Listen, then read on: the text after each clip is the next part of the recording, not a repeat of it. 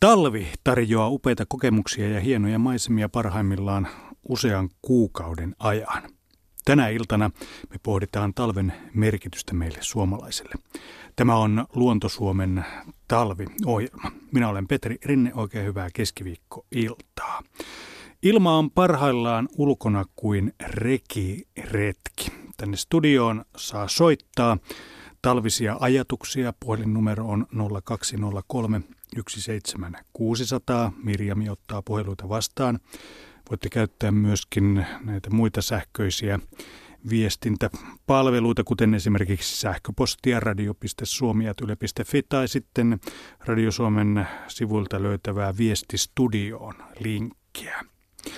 Lumihan on jääkiteiden ja ilman muodostamaa kuohkea ainetta, joka syntyy pilvissä ja sataa maahan talvella, riippuen tietysti siitä, onko ilman lämpötila tarpeeksi kylmä. Puhdas lumi on valkoista ja läpinäkymätöntä. Kuinka puhdasta lumi on luostolla? Siitä tekevät nyt meille selkää, se, selkoa Asko Hautaaho ja Pirkka-Pekka Petelius. Ja lumi on taatusti puhdasta täällä Sodankylässä Luostolla. Luostolle on lähetyspaikalta matkaa vajaat 10 kilometriä ja tällä hetkellä Kuutamo on ohuen pilvipeitteen takana. Se kajastaa tuolta läpi ja aivan tavattoman hieno auringonlasku nähtiin hetki sitten. Pakkasta on kymmenkunta astetta ja täytyy kyllä sanoa, että tämän päivän aikana pakkanen on siis hellittänyt asteittain. Kävimme lähetyspaikalla aamutuimaa ja silloin pakkasta oli 25 astetta. Joo, Otetaan siellä... ensin pakkaset ja sitten vasta se, että miltä lumi näyttää. Aivan oikein. Asko arvosit jo, että tuskin maltan odottaa sitä, että pääsen kuvailemaan lunta. Mutta joo, aamulla oli 15, kun herättiin siellä, missä tultiin, missä, mistä lähettiin. Ja sitten kun tultiin tähän lähetyspaikalle, niin tämä on sen verran alempana. Täällä oli 25. Ja tosiaan ei ole montaa kilometriä väliä niillä, niillä tota, paikoilla. Tästä päivän mittaan tämä on myös vaihdellut. Aamulla tuuli oli koillisesta ja nyt tuossa iltapäivällä se muuttui ihan täysin lounaaseen ja siitä länteen. Ja nyt se on kyllä rauhoittunut se tuuli jo. Mutta yllättävää kyllä, täällä on niinku, tämä ilma on 10,2, mulla on toi lämpömittari tuossa edessä, niin, niin tota, se on 10,2. Ja nyt päästään siihen lumeen. Kyllä. Se niin. on täällä luostolla. Puhtainta, mitä maailmassa voi olla. Se on Valkoisten niin kuin, lumien maassa se on puhdas kuin mieli ja sydän. Se laulaa iloista ylistyslaulua talvelle. Ja se on täällä, uskallan sanoa, kaikista kauneinta. Matti Heikkilä, sinä olet katsellut luoston maisemia kymmeniä vuosia. Onko lumi aina yhtä puhdasta täällä Lapissa? Aina. Yhtä puhdastahan se meillä on aina, kun se tulee vaan aikanaan. Onko tässä nyt sitten muutoksia havaittavissa, että talvet olisi jollain tavalla muuttunut? On todellakin muuttunut. Jos ajatellaan esimerkiksi 80-lukua, eh, niin silloin luonnon lunta tuli niin reippaasti, että saatiin jopa itsenyspäivänä rinteet auki. Tänä päivänä tilanne on se, että jos ei ole lumetusvehkeitä, niin hyvä, että saataisiin jouluksi rinteet auki. On sen verran lämmintä. Ja kuinka ollakaan esimerkiksi Rukalla jouduttiin kaksi kertaa perumaan maailmankappi, kun oli niin lämmintä marraskuussa, ettei pystytty lumettamaan. Niin puhutko rukasta vai levistä? Eikö anteeksi, levi, levitunturista tietenkin. Joo. Joo. Sekin on tässä lähellä, ei kovin kaukana. No tästä on leville matkaa noin vajaa 100 kilometriä. Joo. Että kyllä tämä on muuttunut tietenkin, ja, mutta niin kuin tänä talvena kumminkin, niin, niin meille tuli lunta. Mutta ja se paljon. Tuli, ja paljon, ja se tuli vähän myöhässä. Mutta sitten tulikin kova pakkaset.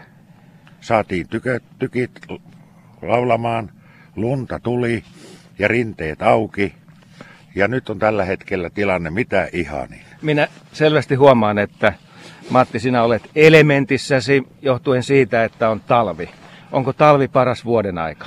Kyllä se meille yrittäjille on y- aivan selvästi paras vuoden aika. Sehän tietää sitä niin, että jo silloin marraskuun lopulla rupeaa tulemaan turisteja ympäri maailmaa ja niitä riittää tuonne huhtikuun puoleen välin asti. Oletko sä Matti sitä mieltä, niin kuin eräs muoniolainen ystäväni, että kesä on Lapissa täysin tarpeeton vuoden aika? Sen voisi lakkauttaa lailla. No en ole aivan sitä mieltä kumminkaan, että kyllä se tal- kesäkin on meille aika tärkeä ajankohta. Ja, ja onhan tietenkin nämä tunturikeskukset, niin kuin Luosto esimerkiksi, niin, niin on paljon majoja. Täällä käy paljon turisteja, omistajia ja, ja Lapissa on luonto kaunis kesällä. Niin me katseltiin tänään päivällä, kuinka ukkoluoston päällä olevat puut ovat muurautuneet lumihankeen ja ne on kuin satuhahmoja. Jos vielä ajattelee, että aurinko paistaa päivällä hyvin matalalta, niin sitten varjot vielä korostavat tätä hahmoajatelmaa. E, Tämä on yksi kiinteä osa Lappia ja varmasti aika monet eteläsuomalaiset, kun hiihtävät tuollaisessa maisemassa, taikka käyvät laskettelemassa rinteitä, niin pysähtyvät pitkäksi aikaa katsomaan pelkästään tuota näkymää. No, tämä on esimerkiksi näille keski-eurooppalaisille aivan mahtava maisema.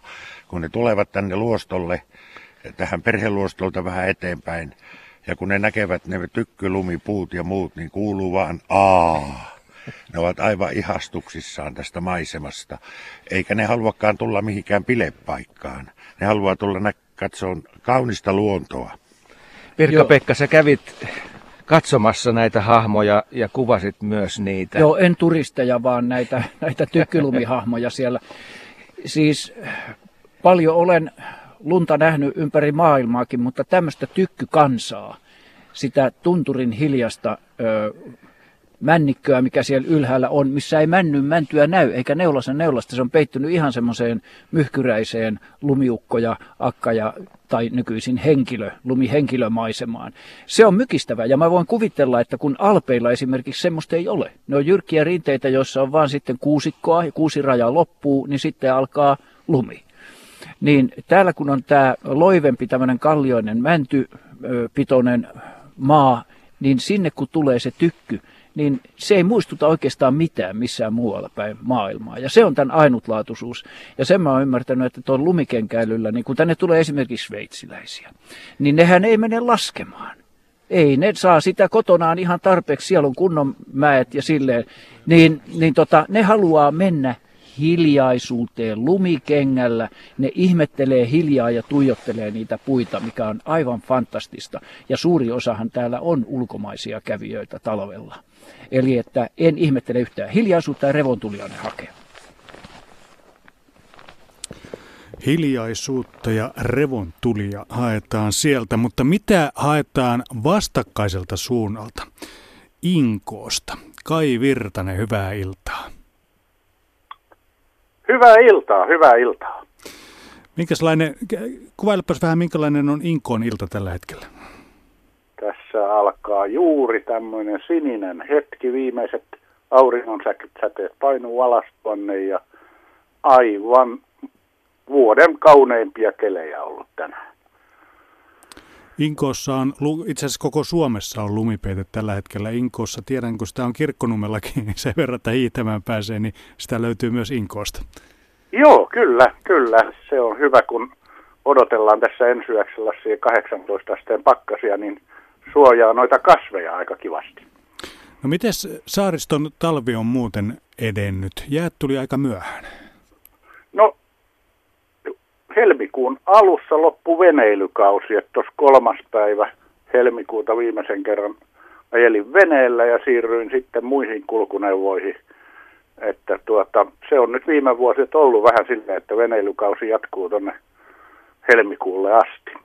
Tällä hetkellä, pää, niin, tällä hetkellä pääsee joissakin Lahden pohjukoissa pilkille. Joo, kyllä täälläkin nyt tänään, tänään jo on päässyt, että ollaan tuossa oltu vaimo ja koiran kanssa – jäällä päivällä, aurinko paistanut ja potkukelkka, vanha kunnon reiseri kulkee tosi kovaa ja hyvin. Niin, jäällä kun ei kukaan päässyt hiekottamaan sitä. Ei onneksi. Joo, täällä on oikein hyvät jäät nyt. Minkälainen saariston talvi on nyt? Viime, viime vuodet on kyllä ollut aika mustia. Joo. Pari-kolme vuotta on ollut niin kuin sellaista, että tässä ei yhtenä vuonna tullut jäitä ollenkaan, että pystyy veneellä liikkuu koko koko talvikauden, mutta tota, nyt, on, nyt on mahdottoman hieno talvi ollut tänä vuonna. Että tota, syksyllä sateli vähän, mutta kyllä tämä on hienoa. Tämä on melkein hienompaa kuin kesä, mutta ei ihan, mutta melkein. niin, melkein. Niin, nyt, nyt kun on muutama tämmöinen aurinkoinen päivä, päiväkin ollut tässä, niin puut valkoisessa lumihuurussa. Joo, ja, ja tuota, kun aurinko on paistanut nyt tässä muutaman päivän niin kuin päivät läpeensä, niin tota, linnut alkaa jo siellä melkoista vauhtia pitää, pitää tuota, linnut jo ruokinnalla ja, ja taivaalla, että kyllä tästä nyt kohta kääntyy ihan keväkstä. Mm, odotatko kai vielä tämän talven jatkuvan? Kyllä mä odotan, että tämä menee tonne maaliskuun puoleen väliin asti. Ennustaisin, koska tässä pitää niin kun olla tarkkana tämän kulkemisen kanssa, kun täältä saares, mä asun täällä saaressa, niin, Joo. niin tota, täältä lähdetään joko veneellä, hydrokopterilla tai potkukelkalla. Pot, potkukelkka on ollut mu- muutama vuoden nyt käyttämättä sitten. Se on ollut vähän nyt niin kuin huollossa, mutta tota, kyllä se aivan mahtava väline on, että tuossa just hyvät ystävämme soittimat tuosta olivat tulossa tänne päivät olivat käyneet ostamassa potkukelkat tullessa, että, ja kertoivat, että niitä on vaikea saada, että se on hienoa potkukelkka teollisuus elpyy. Hmm. Onko Lähisaaressa asukkaita? Kyllä on tuossa ihan naapurisaaressa, että siellä, siellä on paljon, tässä saaressa ei ole muita, mutta tuota, naapurisaaresta löytyy kyllä paljonkin. No onko se hydrokopteri on siis sellainen, sellainen laite, joka kulkee silloinkin, kun on jäätä, avovettä, jäätä, avovettä? Juu, nimenomaan se, että tuota, se on vähän kuin vene, mutta siellä on lentokoneen moottori, tota, rotaksin moottori perässä ja se välillä tippuu veteen ja sitten se sieltä taas nousee ja kulkee jäällä sitten niin paljon, että hyvä, ettei lentoon lähde. Onko se, onko se vaikea ohjattava?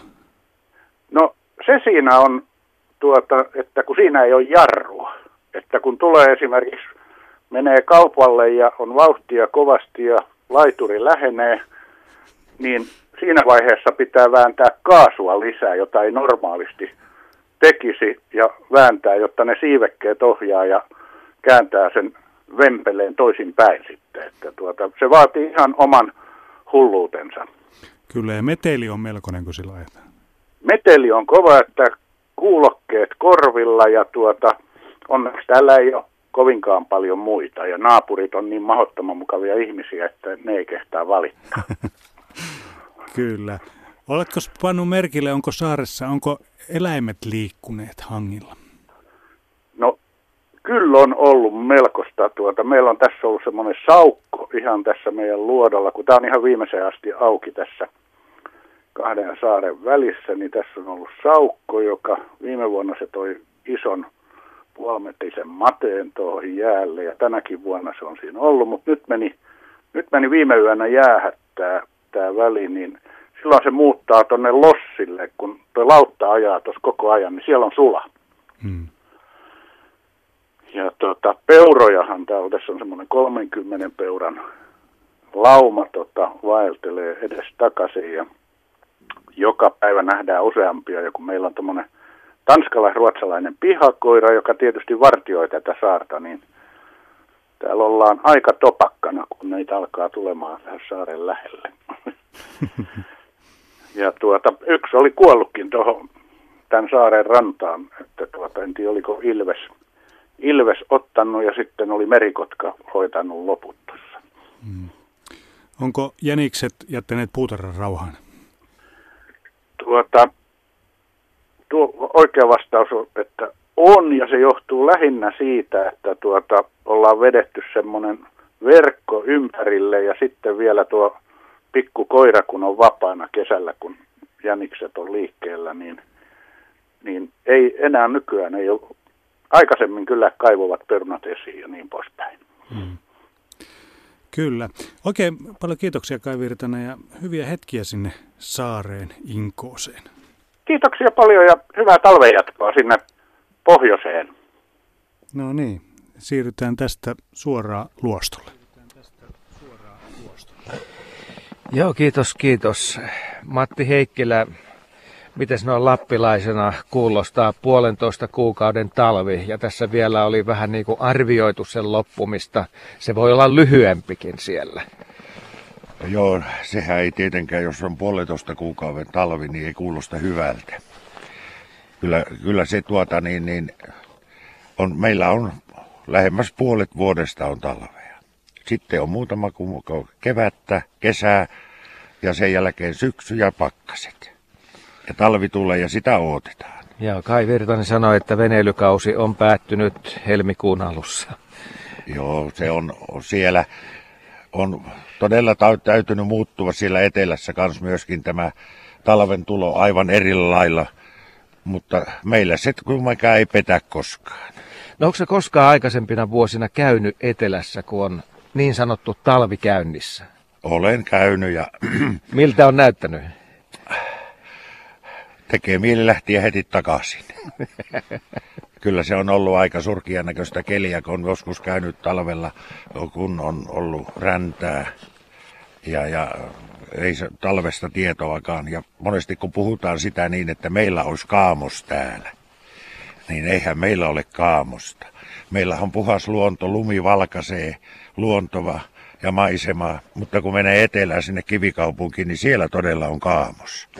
Ja palataanpa ajatuksellisesti puoli tuntia taaksepäin, reilu puoli tuntia, kun aurinko laski täällä luostolla, niin se värinäytelmä oli tavattoman hieno. Pirkka-Pekka, miltä se sun mielestä näytti? Merkkiä mainitsematta, niin se näytti olut mainokselta se taivas oli kieltämättä. Siinä oli myöskin se sininen ja turkoosi, kaiken sen punaisen, oranssin ja kaiken retliinin ja mitä niitä nyt onkaan sävyjen välillä. Mä yleensä pidän kliseisenä semmoista, että kuvataan iltaruskoa ja aamuruskoa ja kaikki kuvaa sitä, mutta mä sain itseni kliseistä kiinni. Mä pysäytin auton ja otin kuvan siitä. Mutta se johtuu myöskin siitä, että sitä vastaan siinä Torvisen kohdalla, Torvisen tuolla ylhäällä majan kohdalla, niin siinä on sitä tykkymetsikköä, mikä normaalisti täällä alempana ei ole, mutta siinä on sen verran pieni korkea kohta, että sitä, sitä tota, taustaa, sitä auringonlaskutaustaa vasten se tykkymetsä näytti aivan maagiselta. Ne ei ollut sellaista pientä puuta, vaan tätä isoa hongikkoa. Että se oli pakko kuvata ja se on nyt kännyllä kyllä tallessa. Onhan se upeeta.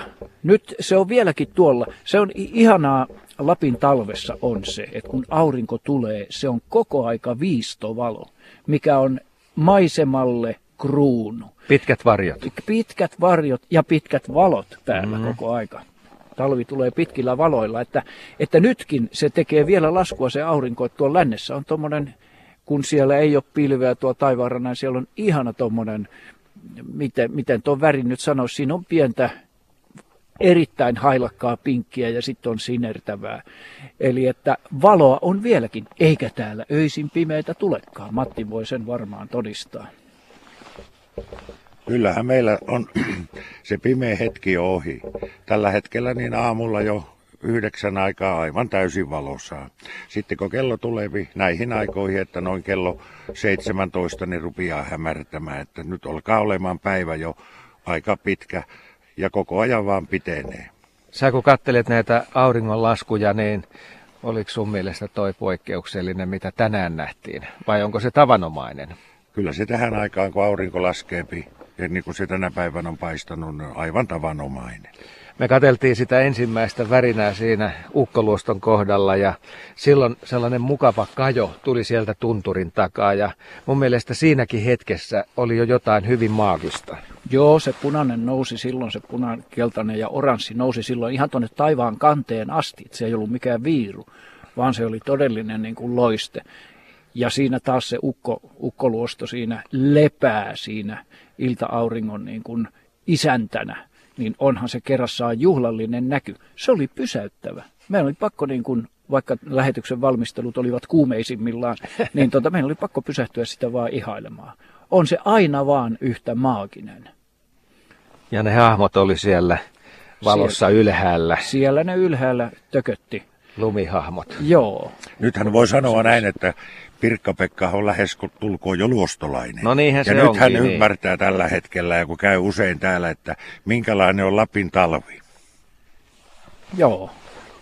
Lyhyesti sanottuna, niin mä yhdyn Pieskän tapsaan muoniosta, että kesä on täysin tarpeeton. Ei vaan, kyllä, kyllähän tota silläkin täällä Lapissa. Se peilautuu nimenomaan tätä talvea vasten. Tämä on aivan maagista, että, että me saadaan vielä, ajatelkaa, elää tämmöisiä talvia. Enkä mä tarkoita nyt elinvuosia, vaan, vaan tätä ilmastonmuutosta, kun puhutaan, että nyt etelässähän se kesä, talvet menee siihen, että ne on sateisempia, lämpimämpiä. Ja sehän ei tietysti tunnu sellaiselta talvelta, mihin me ollaan talvikäsitettä mm, niin kuin totuttu pitämään.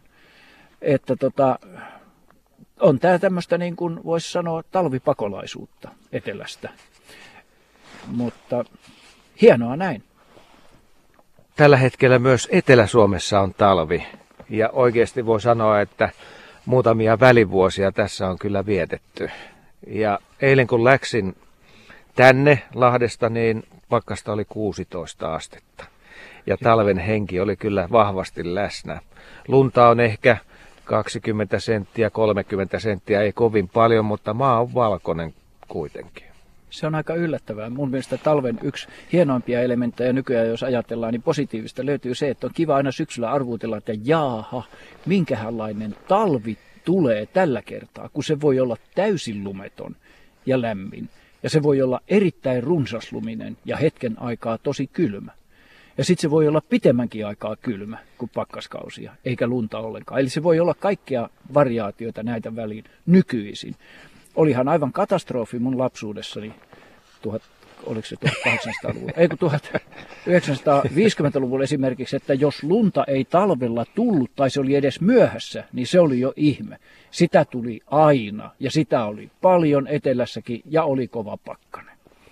Vajaat kymmenen vuotta sitten, ehkä osin myös sinun innoittamana, ostin lumikengät silloin, kun oli niitä lumisia talvia etelässä. Lunta oli hetkittäin jopa enemmän kuin täällä Lapissa. No eikö sitten ne seuraavat vuodet ollut sellaisia, että mä en voinut niitä edes käyttää, koska saappailla pääs metsässä kävelee ihan tyhjää vaan. Lunta oli viisi senttiä korkeintaan. Mutta nyt on, ollaan tässä niillä rajoilla, että siellä voi käyttää. Joo, viime talvihan oli muistaakseni myöskin semmoinen, että Etelä-Suomessa siinä Suomenlahden kaistaleella, kun se on sitä kondensaatiolunta, mikä nousee siitä, kun meri on sula, se on lämmintä, se nousee se, se lämmin, kostea ilma. Jos etelästä tai kaakosta tulee kylmä pakkasilmavirtaus, niin se nostaa sen lämpimän ilman mantereen päälle tullessa ja, ja tietysti sataa sitten pakkaslumena alas. Ja sitä on siinä rannikkokaistaleilla esimerkiksi mökilläni Nuuksiossa. Sitä on ihan mielettömän paljon. Sitten oli viime vuonna, niin kuin, taisi olla niin kuin ihan paksuimpia Suomen lumikerroksia. Täällä oli 70 senttiä, mikäli mä muistelen viime talvelta, vai muistanko Matti oikein? Joo, kyllä se oli. Ja nyt tällä hetkellä on näin 90 senttiä. Eli että paremmaksi meni nyt. Joo. Kyllä. Otetaan tämä hetki haltuun. Pikkuhiljaa ilta hämärtää, pakkasta siis kymmenkunta astetta ja aamulla käytiin ihan kokeilemassa tätä paikkaa, että tässäpä hyvä alue, ei tuule yhtään, mutta ihan vähän tuulen värinää on havaittavissa. Joo, toi lämpenee tämä sää, mitä mä katson tuulta. Tuulta tosiaan tulee tuosta, sanoisinko mä tuolta, mikäs ilmansuunta toi nyt onkaan. Onko se nyt lännestä vai mitä se menee? luode. Mutta tota, kuten katsotaan, niin 8,9 on enää pakkasta, että eikö tässä nyt ole ennustettu lumisadettakin tälle yölle jopa. Se siitä revontulesta, mitä me tässä ajateltiin, että onko Matti, tämä pilvikerros ei ole kauhean paksu, jos me katsotaan tuo kuu kajottaa tuolta, niin sun kokemuksen perusteella pystyykö tällaisella, tällaisella pilvipeitteellä vielä erottamaan revontulen, jos se tulee tähän voimakkaana? Ei pysty. Kyllä tässä on sen verran paksu tuo pilvikerros päällä, että ei näy revontulia. Eli että et anna toivoa tälle No en tälle illalle anna. Eilen illallahan oli semmoinen keli niin, että täysin täh, pilvetön taivas, tähti taivas oli eilen. Ja illalla oli Mihin kaksi, aikaan? Illalla noin kymmenen aikana. No joo, me, me tultiin vähän aikaisemmin ja silloin oli pilvessä, mutta kävi kyllä mielessä, että näiköhän se vielä sitten avautuu. Aamullahan tähtitaivas näkyi ihan täysillä. Kyllä. Ei ollut yhtään pilviä. Mutta sillä hetkellä, kun me edes vähän ajateltiin asiaa, niin kävi sitten niin, että verho vedettiin eteen. Kyllä tänä, tänä talvena on ollut todella ö, kauniit revontulet ja ne on näkynyt usein, joka on tietenkin ollut näille niin japanilaisille ja muille aivan uskomaton kokemus. Joo, Kuinka, sitä, niin, sitä kuinka iso osa heille on Lappia, että näytetään revontulet? Ne varmaan monesti sanoo, että laitetaanpa ne revontulet päälle, me tullaan tänä iltana katsomaan niitä. No kyllä se on heille tämän matkan päätarkoitus, että näkyisi revontulet. Joka ainut kiinalainen, jolta olen kysynyt, että oletko ensimmäistä kertaa täällä? Kyllä. Mitä, mitä sä tuut täältä hakemaan? Ja mä ensimmäiseltä kun kysyin, niin mä odotin, että se olisi lumi ja hiljaisuus sanoi revontulet. Ja joka ainoa on sanonut revontulet. Ja mä olen sanonut, että tänään se tulee, minä lupaan. Niin ne katsoo ihan tosissaan, että pystyykö tuo tietämään, että onko tämä vitsi vai ei. Eikä se ole vitsi, sitten ne tajuaa sen, että se ei ole. Mutta sitä ne hakee täältä. No tänä päivänä on semmoinen systeemi esimerkiksi täällä hotelleissa. Täällä on se, niin ilmatieteen laitoksen kautta tulee oikein hälytys, että nyt näkyy revontulet. Ja sen jälkeen kaikki juoksee ulos ja ihailemaan niitä. Tekniikka on aika moista. Kaikki saadaan sillä hetkellä tietoon, kun tämä homma tapahtuu. Ja tämä nyt on yksi näyttö siitä. Mutta pieni valoraita näkyy siellä vielä puiden yläpuolella. Joo, ja hiljasta on. Tänään esimerkiksi, jos ajattelee lintumaailmaa, mä en ole nähnyt kuin jäniksen jälkiä, metson jälkiä ja jätöksiä. Metso kulkee sillä vakion reviirillään. Korppeja oli tänään, kun rupesi tuulemaan, niin eiköhän korppi leikkisänä lähde lentoon ja siinä ne lenteli tuossa kylän päällä viskellen siipiä ja heitellen voltteja ja raakkuen. Mutta äh, joitain pieniä, nyt täytyy sanoa, että mä en tunnistanut, tuskin pulmusia oli tien varrella, ehkä jotain käpylintuja tai sitten olisiko peräti ollut kuviotaannaa eli taviokurnaa, mutta en ehtinyt autosta sitten vilkasta. Mutta tiaismaailmakin on pikkusen hiljainen. Toisaalta tässä ei ole mitään ruokintapaikkojakaan, mistä olisi voinut katsoa, että mitä. Onko sulla Matti lintu, linnuille ruokintapaikkaa? On kaksi lintulautaa. No, Mitä sikään? Onko Lapin tiaista näkynyt siinä? Si- öö, siinä on nyt ollut tuota niin, niin yksi häirikkö. No mikä? En ole. Tikka, Käpytikka. käpytikka. Ja se pitää huolen niin, että siitä lähtee kaikki muut pois. Ja sitten se vähän sekoittaa sitä Niin, siemenpakkaa siellä. niin on. Että kyllä siinä käy paljon lintuja syömässä. Ja sitten toinen niin, että oravat ovat samalla apajalla. Joo. Ja pikkulinnut katselee. Niin, silloin kun orava tulee. Joo. Mutta äänimaailma on suhteellisen hiljainen. Etelässähän oikeasti nämä tinttien kevätäänet on jo olemassa. Oi, oi, ilman muuta joo, siellähän lauletaan jo lähes täyttä päätä lauletaan, niin kuin luontoilloissakin on puhuttu, niin nyt jo pimeään aikaan talitiaiset aloittaa. Ja mustarastaatkin jo on äänessä ihan eteläisimmässä Suomessa. Ja puhelinnumero muuten studioon 0203 17600. 0203 17600 ja tässä lähetyksessä perinteiden mukaan pääsee hehkuttelemaan, hehkuttelemaan talvea. Ja nyt jos koska me eletään sitä parasta hetkeä Joo. tänä vuonna. Kerrottakoon, että tämä ei ole siis luontoilta, vaan tämä on Luontosuomen talvilähetys, jossa mennään tunnekärki edellä. Näin. Se on meidän kärkihanke tässä ja fiilistellään talvea. Ja voitte soittaa, hyvät kuuntelijat, siihen 0203 17600 numeroa ja kertoa ihan mitä tahansa, vaikka muistoja talveen liittyen tai mieleyhtymiä tai kokemuksia tästä talvesta. Tai miten talvi on muuttunut. Ja... Niin, niin, ja miten te olette pysynyt samanlaisena. Kyllä, juuri näin. Tuossa tota, Kai Virtanen, muistankohan nimen oikein, tota, puhuu, että toivomuksena on, että talvi kestäisi sinne maaliskuun puoleen väliin. Mutta täytyy tuottaa kyllä Kaitsulle pettymys, että kyllä se siellä etelässä kestää ihan huhtikuun alku. että hydrokopteria ei kannata talviteloille vielä ruveta pitkiin aikoihin laittamaan. Mutta tänne sen sijaan, tänne Lappiin se tulee jo siinä maaliskuun puolessa välissä, tulee kevät. Mutta tässä on jo todettu, että tuuli vaihtaa nopeasti suuntaa täällä Lapissa. Siitä on kokemusta. Se aiheuttaa välillä myös äkillisen säämuutoksen.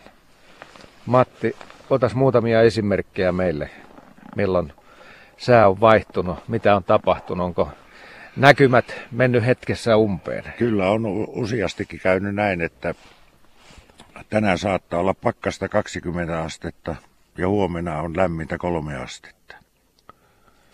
Yhtäkkiä yön aikana keli muuttuu aivan uskottavaa. Mm. Ja sen jälkeen tulee sitten liukkaa kelit ja aivan uskomattomasti niin äkkiä se saattaa muuttua. Tai Ei. sitten toisinpäin niin, että tästä oli pitkä aika, kun meillä oli, oliko se nyt viime viikolla, että oli kolme astetta pakkasta ja seuraavana iltana pakkanen nousi 25. Muutama tunti. No sitten kun mennään tunturiin, niin muutokset voi olla kymmenessä minuutissa tapahtuvia. Joo, jopa tähän aikaan vuodesta. Nythän me eletään siis talven tätä viimeisiä viikkoja, kalenteritalven viimeisiä viikkoja. Nyt alkaa olla jo se aika, mikä keväällä sitten kulminoituu se, että että kun menee mäkeen, paistaa aurinko lämpimästi ja kun meet sinne ylös, niin yhtäkkiä sieltä kun avautuu näkymään, sieltä näkyy sellaisia pilvisaarekkeita, joista sitten tulee niin kuin lunta, mutta sitä ei aavista, miten nopeasti se tulee päälle. Se tulee hetkessä, sitten sitä lunta tulee ihan vaakatasossa ja tuulee ja on kylmä ja se ei näe mitään. Mutta ei mene montaakaan minuuttia, kun se on mennyt ohi ja taas aurinko rupeaa paistamaan. Ja se on aivan ihmeellistä. Kyllähän siis kevääseen me tiedetään kaikki, että tämmöinen säidevaihtelu kuuluu, mutta että se on täällä niin kuin alkaa jo talvella ja se on, se, se on siis erittäin ankara se kylmyys. Ja pakkasta kun on sanotaan jotain kymmenisen astetta niin kuin mitä nytkin, niin, niin siihen kun tulee kova tuuli, niin se on ihan kerta kaikkiaan niin kuin uskomattoman kylmä. Se menee luihin ja ytimiin. Ja, ja tota, sitten se taas armahtaa. Kun se lähtee se tuuli pois siitä, aurinko tulee esiin, niin ai että se tuntuu lämpimältä. Otetaan tässä vaiheessa myöskin sitten puhelu tuolta Mikkelistä. Annia siellä, hyvää iltaa. No iltaa, iltaa. Mitäs kuuluu Mikkelin talveen? Talvi-ilta. No kiitos pakkasta. Taitaa olla kohta taas 20 ja ja, tota, ja, ja ihana, ihana talvi sitten loppujen lopuksi tuli. Sinä, odot, sinä odotit näitä pakkasi? No odotin kyllä, että on niin kuin, se talvi on mitään ilman pakkasia ja lunta. Hmm. Milloin Mikkelin tuli lumi muuten? No kyllä se tuli ennen joulua, että lunta oli joulu, mutta sitten se meni moskaksi, mutta ihan koko ajan oli lunta, ettei se sitten enää joulun jälkeen enää lähtenyt pois, mutta oli siinä välillä se suojakeli, mutta sitten kun tuli nämä pakkaset, niin niin on, on tosissaan ihana. ihana. Hmm. Eli hiihtämään on päässyt koko ajan? Joo, no mä en ole hiihtänyt kymmeniä vuosia, mutta, tota, mutta lap, ty, tytär on ainakin hiihtänyt ja tota, ainakin lapsista yksi, yksi on hiihtänyt. Hmm. Mik, niin. mikä, tota, no, mikä, mikä talvesta tekee mukavan? No just sitä mietin, kun tota, viime talvena teillä oli tämmöinen samanlainen ilta, mutta puhuttiin äänistä ja tuoksuista ja, ja, ja niin kuin talven, talven äänistä, niin silloin mä soitin äänistä, mä puhuin noista jään kumahduksista ja, ja tota, mutta sitten tuli jälkeenpäin mieleen se, että, että niin kuin, ä, tuoksut, eli ä, savun tuoksu, eli tota, sit, ja mietin sitä, että, että kaikkien ihmisten, pienten lasten pitäisi kokea se, että on, on niin talvipakkasella ulkosaunassa. Mm-hmm. Se, sitten tullaan sieltä, ensinnäkin se savu tuoksuu siellä ulkona, mennään sinne saunaan, kuuma sauna. Ja sitten kun sieltä lähtee isä ja äiti ja pienet lapset ja isä kantaa sitä pienimpää ja, ja hiukset jäätyy ja ne pie, toiset juoksee sitten niin kuin, jotkut tossut jalassa ja pyyhelinat ympärillä. Ja se on jotenkin niin kuin, se on ihan oikeasti maagista, maagista ja semmoista kun nyt on, nykyään sisäsauna, niin se ulkosauna, se on niin kuin kaikkein paras ja ihaninta talvipakkasella. Ja sitten mä mietin vielä sitä, että jos on, jos on sisäsaunassa, sä tuut sieltä pois ja tuut sisätiloihin, niin mä palelen. Mutta jos mä oon ulkosaunassa ja mä menen pakkaseen, mulla on kuuma, mulla on mm. lämmin. Kyllä. Et mä en tiedä, mistä se johtuu, mutta mun mies, miehen mielestä se ei ole totta, mutta näin se on. Osaan helposti, siis mä osaan helposti kuvitella ton, ton, ton, mitä sä sanoit. Muistan, kun pienenä, kun asuin Kuusamossa, niin meillä oli saunaan, mentiin myöskin tämmöinen ulkomatka siellä ja mm, niin. lumi narisi vinkkeleiden alla. Ja sitten kun, tultiin, niin, tu, sitten kun tultiin saunasta, niin hiukset jäätyi siinä matkalla, vaikka se oli aika Joo, lyhyt matka. Kyllä. Joo, ja sitten jotenkin se, siinä on, niinku, siinä on se raikkaus ja se yleensä oli vielä pimeätä, kun illallahan saunataan usein ja, ja mä muistan, kun lapset katto tähtiä ja, ja, ja tosissaan oli ja sitten se savu, se tuoksu ja, ja sitten mentiin kahville. Saunakahvit vielä siinä. Niin, niin, mutta sehän pitäisi kyllä saada kaikkien ihmisten kokea lapsena. Se on jotenkin, se on niin, kuin niin semmoista, sitä jää, mä, mä oon kysellytkin lapsilta omit, ne on jo aikuisia, niin nuoria aikuisia, niin mä oon kysynyt, että muistaanko ne sanoa, että kyllä ne muistaa heidän mielestä. Se oli aivan ihanaa. Mm, mm. niin. Nykyisin voiko sisäsaunat niin käydä sentään onneksi ulkona tekemässä yhden lumienkelin ja äkkiä takaisin saunaan? No niin, se on kanssa. Se on kyllä ihan hauskaa se lumienkelin tekeminen, kyllä. Että kuka uskaltaa. Mm. Mm. Oikein, Tämmöinen asia oli. Joo, oikein, oikein paljon kiitoksia puhelusta. No niin, kiitos. Hei hei. Moi moi. Hei. Mennään hetkeksi tuonne luostolle ja tullaan kohta sitten takaisin vielä tänne. Takaisin vielä tänne. Joo, hienoja tarinoita. Tämä herätti mussa muiston myöskin sellaisin, että kun alle nelivuotiaaksi asti asuin, asuttiin Kouvolassa Tornion jälkeen ja kun käytiin talvella saunassa, niin sitä ei unohda. Mutta mä en muista yhtä ainutta muistoa saunaan liittyen kesältä.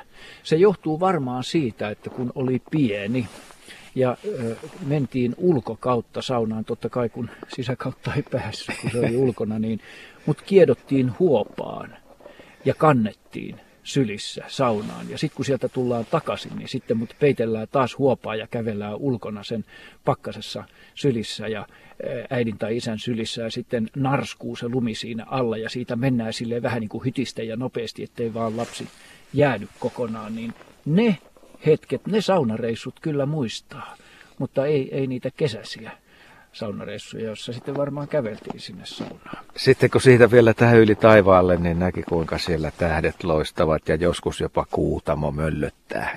Joo. Ja, ja vielä sen verran sanon, että se oli jotenkin eksoottista se, että siihen liittyy joku jännitys, että tästä täytyy nyt klaarata niin kuin nopeasti tästä pihan poikki, kun on kylmä. Ettei vaan, se oli jännittävää.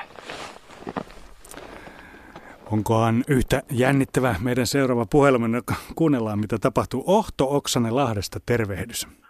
Tervehdys. Ke, onko saunamuistoja, pitää kysyä heti, ulkosaunamuistoja? No kyllä on, ja kyllä on lumienkelitkin moneen kertaan sotkettu hankeen. Mm, mm, kyllä. Hei, sä oot, sä oot siis Lahdessa, kuten äsken sanoit, Salpaussedän läheisyydessä. Lunta onko metrin verran? No ei ole kyllä metrin vertaa, että täällä Nastolassa Lahden itäpuolella niin on tuollainen 20-30 senttiä tuolla metässä varsinkin on vähän, että kun siellä suksimassa käy, niin kyllä se joutuu vähän juuria varomaan. Tietysti näillä avoimemmilla paikoilla on silleen, että, että huopa tuossa varsi kyllä riittää, mutta, mutta jonkun verran on kuitenkin. Mutta sitä mieltä olet, että on niin kuin normaalia vähemmän? No, nykyinen normaali on niin. ehkä, ehkä kuitenkin tota, vähemmän kuin tämä, että onhan tämä kiva, kun on, on pitkästä aikaa täälläkin tällainen talvi, että kuitenkin se lumienkenenkin voi silleen tehdä, ettei selkään naarmuja tule. niin, sanois muuta. Onko se salpausselkä selkä on siis, se kulkee se Lahden kohdalla korkeimmillaan. Vaikuttaako se jotenkin, onko tota noin selän toisella puolella enemmän lunta kuin toisella? No kyllä mulla ainakin on sellainen mielikuva, että, että usein on niin, että tuolla pohjoispuolella sitä on enemmän. Ja ja sitten kun kevät lähestyy, niin yleensä myös sitten tästä saapuu sillä eteläpuolelta aikaisemmin se lumi lähtee pois. Mm. Tuliko lumi tänä vuonna aikaisin? Se tuli vähän silleen vaiheittain, että, että kyllä sitä tuli jo silloin joulukuun alkupuolellakin, mutta sitten välillä se se suli ainakin melkein pois ja sellaisia loskapäiviä oli aika paljon. Mutta nyt sitten joulun jälkeen on kyllä ollut ihan tasaisesti hyvin lunta. Mm. Ja tä, niin, tällä hetkelläkin tietenkin sitten kun pakkanen paukkuu nyt koko Suomessa, niin, niin tuota, se lumi ei ole kyllä vähentynyt mihinkään. Joo ei, ja täällä on itse asiassa aika mukava liikkua tällä hetkellä, koska tuon pehmeä hankkikerroksen alla on, on semmoinen pikkasen kovempi kerros, ja ei kovin paljon upoilla, kun kävelee. Ja sama jos suksilla menee, eli pääsee aika liukkaasti liikkumaan peltojenkin yli ja järven jäällä. Niin, just me, menisin kysyä tuosta, että ihmiset on varmaan nyt valtoimena ollut jäällä, kun on ollut niin hyvät ilmatkin. Joo, on. Ja sitten tietysti tuossa varjopuolessa tuossa kovassa kerroksessa tuossa hangen pinnan alla on se, että esimerkiksi pöllöille niin on aika vaikea saalistaa myyriä tuolta hangen alta, koska siinä on tuo kova kerros, sinne ei, ei pääse niin helposti syöksymään hangen läpi niin kuin jotkut pöllölajit tekee. Mm. Tuleeko tarkkailtua hangilla olevia jälkiä? Kyllähän ne tulee kurkittua ja nyt kun on ollut, ollut aika paljon sellaista kuitenkin niin kuin sateetonta, niin niitä jälkiä ehtii kertyä siihen hangen päälle. Mutta kyllä jäniksen jälkiä täällä on paljon, mutta kun noista pikkujyrsijöistä tuli puhe, niin niitä ei kyllä kovin paljon näy. Että vaikuttaisi siltä, että, että pöllöillä esimerkiksi ei varmaan tänä keväänä ole hirveät peijaiset noiden hiirien ja myyrien kanssa. Hmm. No miten kettuhan jättää helminauhaa siitähän sen tunnistaa, tunnistaa ainakin sen, sen, jos on koira juossut, niin se ei semmoista helminauhaa tee kuin kettu. Onko kettuja näkynyt, ketun jälkiä? Hyvin vähän on ainakin täällä näkynyt. Tuossa viimeksi kun kävin metän puolella hiihtämässä, niin taisin yhdet ketujäljet nähdä, mutta en, en sen enempää. Hmm. Itse aina kun näen jäniksen jäljet ja sitten hetken, hetken aikaa kun olet hiihtänyt siitä ja sitten tulee ketujäljet, niin sitten rupeaa miettimään, että onkohan ne kohdanneet tai... Joo, ja varsinkin sitten, jos pikkasen päässyt ne jäljet sulamaan, niin niiden kanssa pitää olla tarkkana. Mm. No mikä on talvessa parasta? No talvessa parasta on lumi ja pakkane. Kyllä, kyllä minä olen niin kovien pakkastalvien ystävä. Ja, ja tykkään liikkua ulkona silloin, kun, kun paleltaa niin sanotusti, koska silloin talvinen luonto on kaikkein kauneimmillaan. Vaikka itse olen vähän sellainen, että sormet ja varpaat tuppaa jäätymään, mutta kyllä se on sen arvosta kuitenkin lähteä kovalla pakkasella katselemaan sitä luonnon kimallusta. Hmm. Miten tota noin kevät-talvi? Kevät-talvella itselle, kun noita lintuja harrastan, niin, niin tota, tämä pöllöjen soitimen odottaminen on semmoinen yksi kevään herkuista. Nytkin kun seison tässä ulkona ja katselen tota kuuta, joka on kasvamaan päin tuolla taivaalla, niin, niin tota, veikkaisin, että kun se täyteen mittaansa toi kuu pääsee, niin jos silloin on, on vain tyyniä ja pikkasen lämpimämpiä säitä, niin voisi taas pöllöjen soidinta hyvinkin kuulla. Se on sellainen kevät-talven odotus ainakin minulla. Mit, mit, mitäs pöllöt tekee tämmöisellä kovalla pakkasella? Pöllöt, niin kuin, niin kuin muutkin linnut kovalla pakkasella, niin pyrkii säästämään energiaansa mahdollisimman paljon. Eli yrittävät saada helpolla mahdollisimman niin kuin optimisaaliin. Eli eivät, eivät tuhlaa sitä energiansa lentelemällä paljon, vaan, vaan kyttäävät sitten yleensä jossain, jossain sitä saalista sellaisella paikalla, jossa ovat huomanneet, että niitä liikkuu. Hmm, eli sitä varten esimerkiksi talvella pakkasilla niin pöllöjä on esimerkiksi vaikea havaita. Joo, mutta sitten toisaalta taas, jos on, jos on huonosti ravintoa, niin näitä nälkäpöllöjä, joita esimerkiksi tänäkin talvena on ollut aika paljon ainakin täällä Lahden seudulla liikkeellä, niin niitä voi nähdä hyvin avoimestikin. Ne saattaa tulla asutuksen liepeille ja istua peltojen laidoilla nä- näkyvästikin, koska siitä on sitten hyvä tähystää paikaltaan niitä, niitä myyriä ja hiiriä. Hmm. No kuinka kauan veikkaat, että talvi siellä Lahden, Lahden seudulla kestää? No sitä on kyllä vaikea arvioida, mutta nyt näyttää ainakin siltä, että, että jonkun aikaa eteenpäin tätä pakkasta piisaa, mutta kyllä, kyllä nämä viime vuodet on sellaisia ollut, että, että kun maaliskuu alkaa lähestymään, niin, niin kyllä siitä alkaa jo ensimmäiset muuttolinnut saapua ja päleviä pelloja tulla. Että tokkopa tämä, tämä nyt niin, niin dramaattisesti kylmempi kevät tulee olemaan kuin seuraavatkaan, mutta sehän me nähdään. Niin, mutta se on, mutta se on tosiasia se, että talvet lyhenee. Joo, kyllä se on näin. Ja tuossa lintujen kautta sen huomaa hyvinkin helposti, kun, kun seuraa, että mihin asti viivyttelee meillä muuttolintuja syksyllä ja koska tulee ensimmäisiä, niin, niin kyllä se väli siinä on kaventunut kummasti. Että nytkin meillä on jo päijät havaittu ensimmäiset pulmuset, ensimmäiset uuttukyyhkyt. On havaittu jonkun verran harmaalokkia, merikotkia. Että kyllä ne vaan sieltä puskee, puskee tänne Pohjolaan linnut vähitellen jo. Hmm. Kiitoksia Ohto Oksanen, että sai soittaa sinulle. Joo, ei mitään. Annetaan vielä tuota äh, Pirkka-Pekalle ja Askolle ja vieralle tuonne Luostolle tämä äh, lähetys ennen kuin päästään tänne studion takaisin merisäätä kuuntelemaan. Ja hyvää talvejatkoa. Joo, kiitos samoin. No niin, tästä lähtee Luoston osuus ennen merisäätä ja voimme ilolla ilmoittaa, täällä sataa lunta.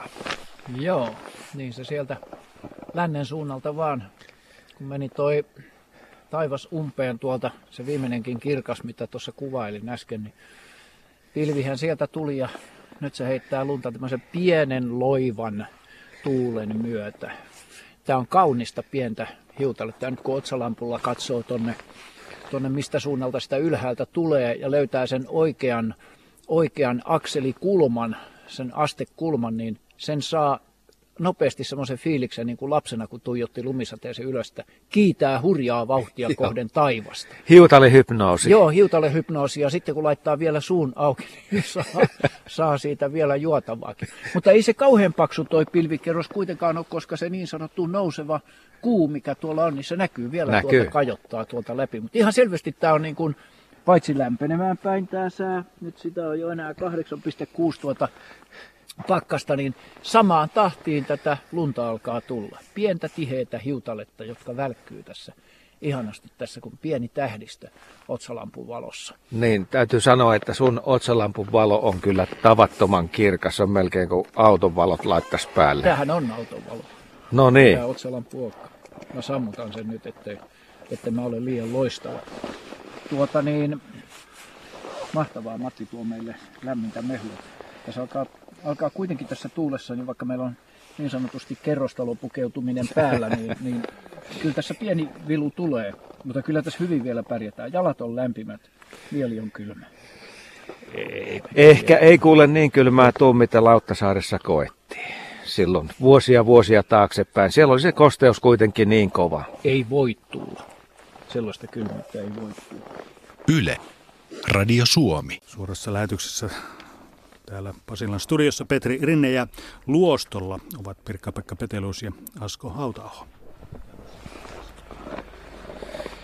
Joo, täällä pienessä lumisateessa ollaan ja tunnelma on korkealla. Päivä on tietysti pimentynyt jo tähän hetkeen, mutta se kuun kajo tuolla ohuen pilvipeitteen takana lumisateesta huolimatta on edelleen näkyvissä. Joo, siellä se on. Ja lunta ei tällä hetkellä tule enää taivaalta. Ja äsken, äsken tota sitä rupesi hipsimään tässä.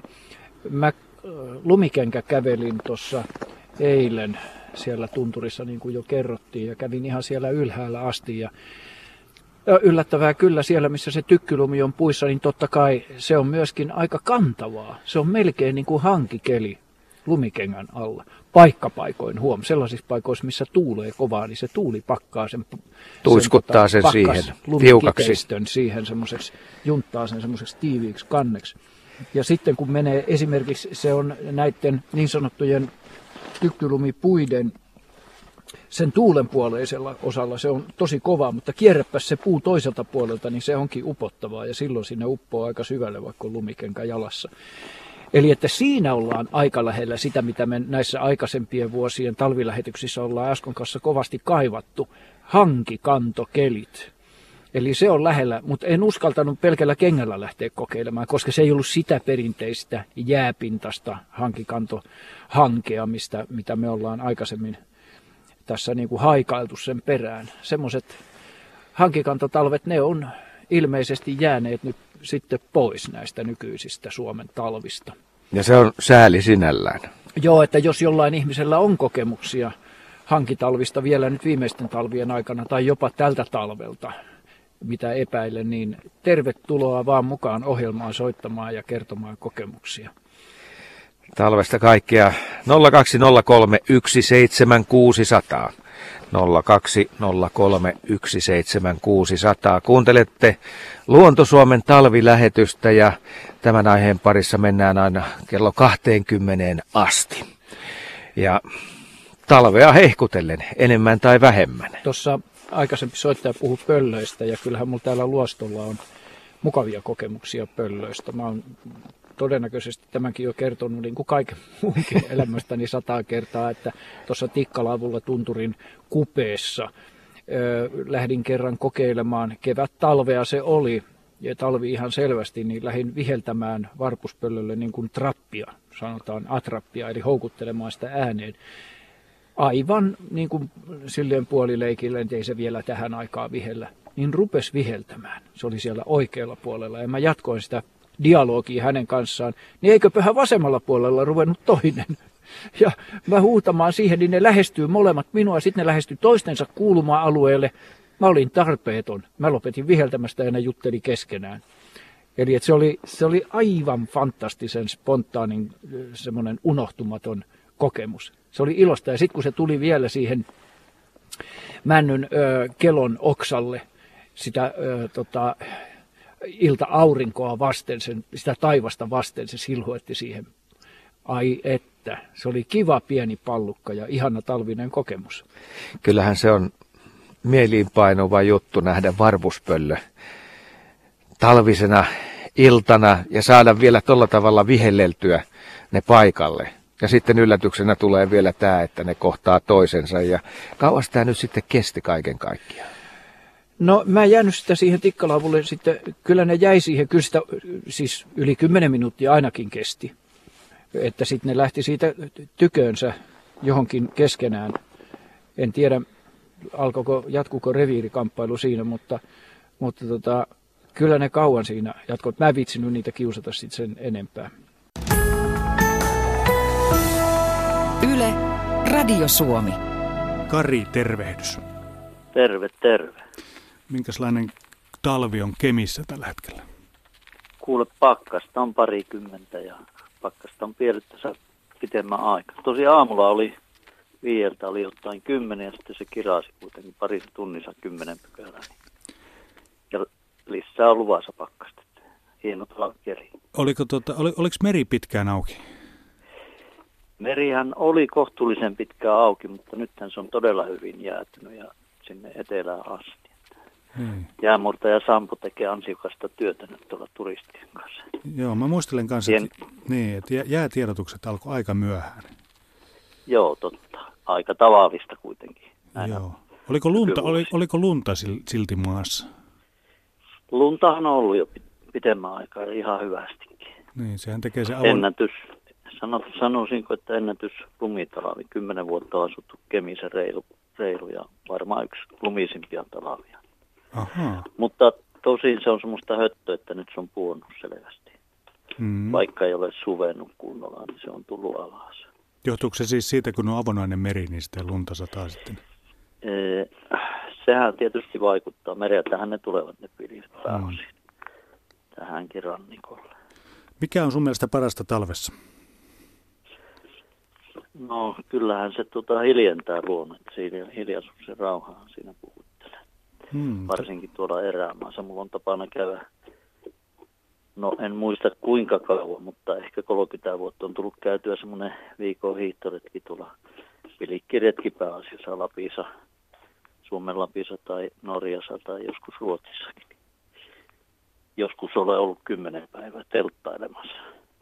Onko joskus tullut kalaki? No, aina sitä ruokakalat saa. Mutta on joskus käynyt niin, että on ollut tiukassa. Ottaisiko näin? Niin. Me, meetkö ihan tämmöisiä tiettömiä hankia? Siis? Joo, ihan tiettömiä hankia ja aina, aina on tarkoitus uusille paikoille mennä. Se on, se on idea. Niin, tai ne tiettömiä on vaan, eikö se ole umpihankihiihto se oikea termi? Se on umpihankihiihto, jo mulla on tommoset, jos nyt vähän vielä saa mainostaa, täällä oli Kemimaassa aikoinaan semmoinen Lahdenperän suksitehas, joka teki katkeamattomia suksia ja mulla on semmoiset Lahdenperät, ne on yli 30 vuotta vanhat ja niillä varmaan hiihtää vielä 30 vuotta. No niin. Sehän... Niillä on ikuinen takku. Ihan oikeasti. Okei. Okay. Vieläkö on voimassa? On, no on tietenkin. On, mutta tehdasta ei ole, niin, se meni te, niin, tehdasta ei Ne teki enää. liian hyviä suksia, sanoisiko näin. Kyllä. Jotenkin mä muistan, että tässä oli jossakin vaiheessa oli muutama vuosi semmoinen, että tuommoisia umpihankisuksia, niitä ei oikein kaupasta löytänyt. Joo, suosio on kasvanut ja on nähnyt nyt netissä ilmoitukset, että ostetaan Lahdenperät. Ne on niin hyvät oikeasti sitten. Ne on kysytty ja käytettynäkin. Kyllä. Sanopas tota, Kari vielä, kuinka pitkään siellä Kemissä kestää talvi tänä vuonna? Pitäisikö alkaa ennustajaksi? Sanoisiko, että kevät tulee aikaisin? Kevät tulee aikaisin. Niin, Okei. Okay. Hyviä talven hetkiä sinne Keminkari. Kiitos, mutta mulla oli yksi juttu, mistä minun piti kertoa. No kerropa. No se liittyy tähän, minäkin olen jo yli 60 mies, ja muutama vuosi sitten huomasin, että kohtavat valkeat hanget, niin on palturia. Ja tänä päivänä huomasin sen, kävin tuolla hiihtämässä, kun hiihtää vastavaloon, niin sehän todella hohtaa, mutta sitten täytyy alkaa tarkkailla, että mitä näkee. Niin siellä näkyy valtava määrä värejä. Kaikki sateenkaaren värit. Mm-hmm. Nimittäin siellä hanki on täynnä prismoja. Ja ne taittaa sen valo ja siellä voi niin erottaa väripisteitä. Ne on ensin näkyy violetit, sitten punaiset, vihreät, oranssit. Koko spektri näkyy, niin se on yllättävää. Siihen täytyy keskittyä. Joo, tunnistan, tunnistan kyllä tämän, tämän näyn, mitä tässä, mitä, mitä tässä kerroit. Ja sehän tapahtuu juuri niin kuin Pirkka-Pekka tuolta luostulta sanoi, että kun talvella on nämä pitkät valot päällä, niin Joo. sieltä se aurinko paistaa matalalta ja viistoon. Niin kyllä, Joo. kyllä. Olet aivan se on hieno, hieno kokemus ja nyt kun pohjo- pohjoisessa on etelän hiihtäjiä, niin hiihtäjille pysähtykääpä huomenna ja katsokaa vastavalon sitä hangen pintaa, niin se on valtava väriloisto siinä. Sitten vasta kun sen tajuaa ja huomaa ja zoomaa siihen kaikkeen. Olen yrittänyt joskus valokuvata, mutta ei se ei näe, mutta ehkä nykykameroilla voisi saada sen näkyviin. Niin, filmille ei tartu, mutta en tiedä, mahtaisiko tar- tarttua digikameran Näin, kennoon? nykyisillä, jos on se tarkkuus on niin suuri, niin, niin mulla se... on itsellä 13 megapikseli, mutta se ei riitä. Okei, ei selvä. Joo. Kysytään Pirkka-Pekalta, onko se saanut ikuistettua kyseisen tapahtuman? Niin, tota, en vastaa vaan, mutta ei täs, en, en ihan tollasenaan, mutta kyllä mä kolme päivää sitten tuossa kävellessäni, niin kun aurinko rupesi laskemaan, niin kuvasin kuvalle, jolla mä, kuvan, jolla mä annoin nimen Keinovalo käy luonnonvalon kanssa kaunista dialogia. Koska se, se tota, kun katuvalot sytty, se on lämmin, kellertävä, punertava valo. Ja siinä penkassa, tien penkassa oli vielä laskevan auringon sinertävä sävy. Niin se, kun ne, ne, ne valot, niiden valojen, eh, siis valoisuusarvo lähesty toisiaan, niin se, ne erotti toisistaan ainoastaan sen valon väri. Ja se oli aivan fantastinen. Mun on mahdoton kertoa, miltä se kuva näytti sen tarkempaa muuta kuin, että sanon vaan, että se oli eri väristä lunta. Ja siitä lumen eri väristä pystyy vaan kuvittelemaan sitten, että, että tota, minkä muotoinen se, se penkka on. Tän, se, se, oli, se oli fantastisen mykistävä. Se oli ihan siinä jalkojen vieressä se, se valoilmiö tapahtui. Että tota, eh, se on usein, jos ajatellaan lunta tai montaa asiaa luonnossa, niin se kauneus on paljon lähempänä, mitä me pystytään kuvittelemaankaan. Pitää vaan jotenkin äh, aistia, olla aistit herkkänä, katsoa ja kuulla ja haistaa. Että tota, eh, sitten se rupeaa aukeamaan että mutta allekirjoitan aivan täysin ton, mitä äsken kuulin, että, että ju, just se sama, että lumessa ei ole pelkkää yhtä väriä, ei se ole vaan valkoinen. Siinä on kaikki sävyt, kaikki valon sävyt, koska se heijastaa sen sieltä. Se pitää vaan nähdä. Ja jos kysyttäisiin multa, tämä liittyy nyt siihen, mutta kukaan ei ole kysynyt, eikä tule todennäköisesti kysymäänkään, että mikä talvessa on parasta. Mun mielestä se on juuri valo. Ja se valon tekee arvokkaaksi se, että sitä on vähän. Silloin sitä osaa arvostaa. Eli että lumi nostaa sen vähäisen valon ikään kuin sellaiseen potenssiin, joka on taianomaista. Ja se ei ole koskaan tylsää, se ei ole koskaan blankko, se ei ole koskaan samanlainen. Se vaihtuu ja muuttuu. Ja vielä toi sama, että kun se talvi näyttää sen auringon muodossa vielä viistona valona, niin siihen tulee niin paljon sellaisia sävyjä, mitä ei minä muuna vuoden aikana pysty näkemään. Kevätlumi on jo ihan toista. Se on raaempi, se valo on kontrastisempi, se ei heijasta niin paljon, siinä ei ole sitä kiteisyyttä, se ei ole pieniä peilejä, miljardeja peilejä täynnä niin kuin tämä tämmöinen pakkaslumi, jota nyt tässä pikkuhiljaa rupeaa taas tuolta taivaalta ripottelemaan tai hipsuttamaan alaspäin. Ja se valkoinen on muuten siitä kummallinen, että siinä on siis kaikki värit ja sillähän on säädelty aikoinaan videokameroita ja kameroita siihen tilaan, että saadaan sävyt oikeaan suuntaan. Joo, Kyllä. Kyllä. Kyllä joo. Tuossa oli myöskin... Annetaanpa seuraavalle puhujalle, soittajalle vuoro. Niin, annetaankin Pirkka-Pekka, koska sinä tilasit näitä puheluita. Eli tota noin, Heli Nokialta, tervehdys. Terve.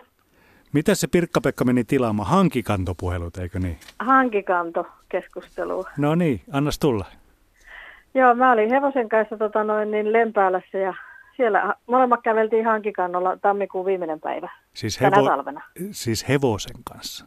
He- hevosen kanssa, joo. Oliko se ihan tämmöinen hevonen, millä pystyy aikuinen ratsastamaan? Ja...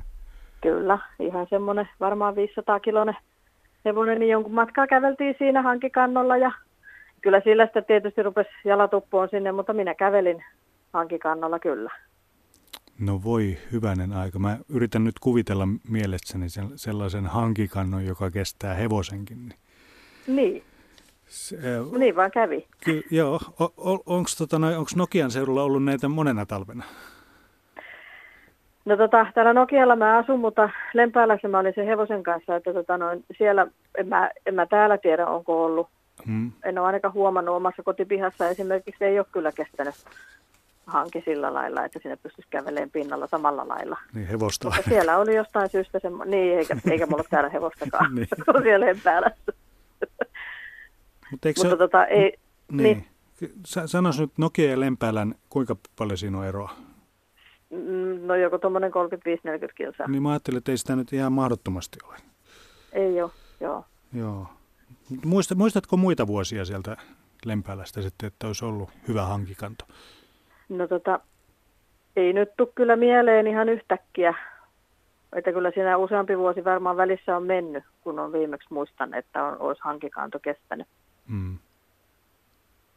Kyllä. Mutta hei, kiitoksia, kiitoksia Heli soitosta ja kiitoksia havainnosta ja pistetään Pirkka-Pekka nyt vähän miettimään tätä asiaa. No niin, juu, hyvä. Kiitoksia. Hyvä. Kiitoksia. No niin. Anteeksi nauru, mutta eihän tätä kauheasti tarvitse miettiä. Tämähän on aivan fantastista. Hevonen hangella. Tämä on aivan siinä ja siinä, että, että, että tuota, no en sano uskottavuuden rajoilla, mutta ihan sillä rajalla ollaan, että mun mielikuvitus ei riitä. Mutta toisaalta täytyy sanoa, että on tässä muutamia vuosia, kun vastaavanlaisia hankikokemuksia yhtäkkiä talvilähetykseen ryöpsähti. Ja kyllä siellä mainittiin myöskin hevonen, jonka perässä oli rillat, eli kiesit, ja niillä paineltiin hankia pitkin, pitkin metsiä. Eli että ai, ai kun olisi kuvia tämmöisestä tilanteesta. Eikö siinä tullut jopa sellaisia havaintoja tai kokemuksia, että jollakin ajopelillä oli paineltu hankia pitkin? Sen mä nyt tiedän ainakin, että mopolla siellä on päästelty. Polkupyörällä, Moskvits-merkkisellä autolla. Mossella oli ajettu ja traktorilla. Kyllä. Tuo traktori hämmästyttää kanssa. Joo, kyllä. Mutta kyllä hevonen on mun mielestä on niin kuin kaikista hienoin. Että jos ajattelee hevosen painoa ja neljää jalkaa, kun se jakautuu, ja se jalkahan ei ole varsinaisesti mikään raparperilehti tai lumikenkä, joka levittäytyy siihen päinvastoin.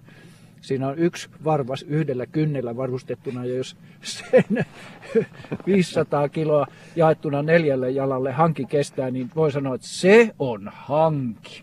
Siinä vasta hanki määritellään, hevosen kantava hanki. Mutta ihana, ihana kertomus, ihana kertomus oli tuo niitä hankikelejä kaivaten edelleenkin. On se jännä, että juuri hankikelit muodostaa erään muistijäljen suomalaisissa.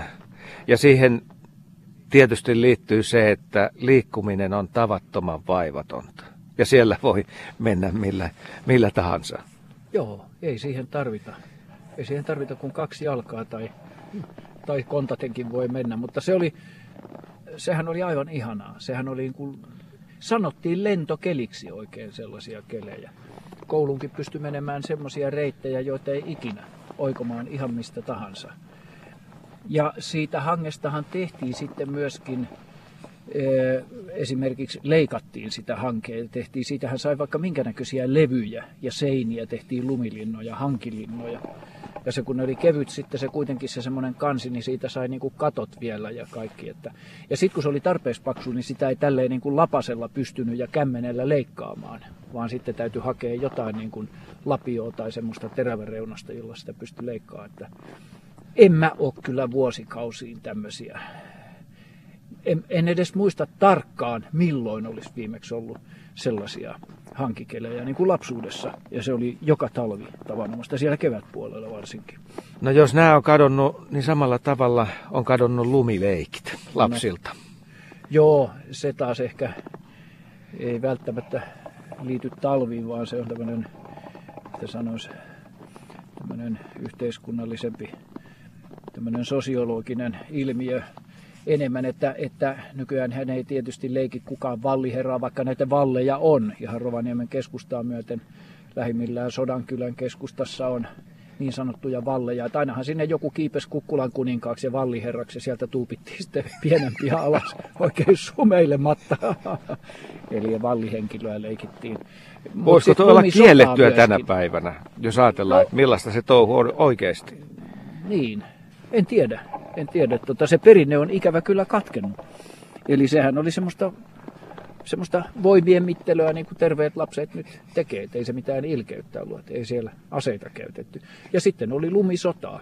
Lumisotasia oli joukkueita ja tehtiin lumipalloja ja heiteltiin könteillä toisia päähän. Mutta ehkä se nykyään pitäisi olla lumirauha. Miksi ei leikitä lumirauhaa, että tulee lumikeli, niin tehdään kaksi joukkuetta, jotka lähtee solmimaan rauhaa toistensa kanssa. Otetaan tuolit ja istutaan alas, heilutellaan valkoisia lippuja ja puhutaan mukavia. Tai heitetään maalitauluun niin. esimerkiksi. Kun siellä tätä lumijuttua mietitte, niin kyllähän aina täytyy talvella, kun on hyvät äh, ilmat, niin tehdä muutama lumipallo pakastimeen, niitä on sitten kiva juhannuksena heitellä. Tai ei nyt juhannuksena, koska juhannuksenakin saattaa olla niin kylmä, ettei ne sula, mutta silloin kun on lämmintä. Täällä on tuota sähköpostiviestejä tullut mukavasti tänne studioon.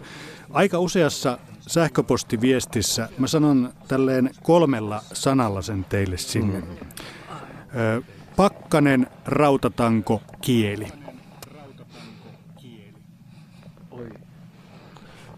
No niin. Tässähän mentiinkin asian ytimeen, jos näin sanotaan. Mä on jättänyt ainakin kaksi kertaa Mä tällaisessa kertoo. tilanteessa.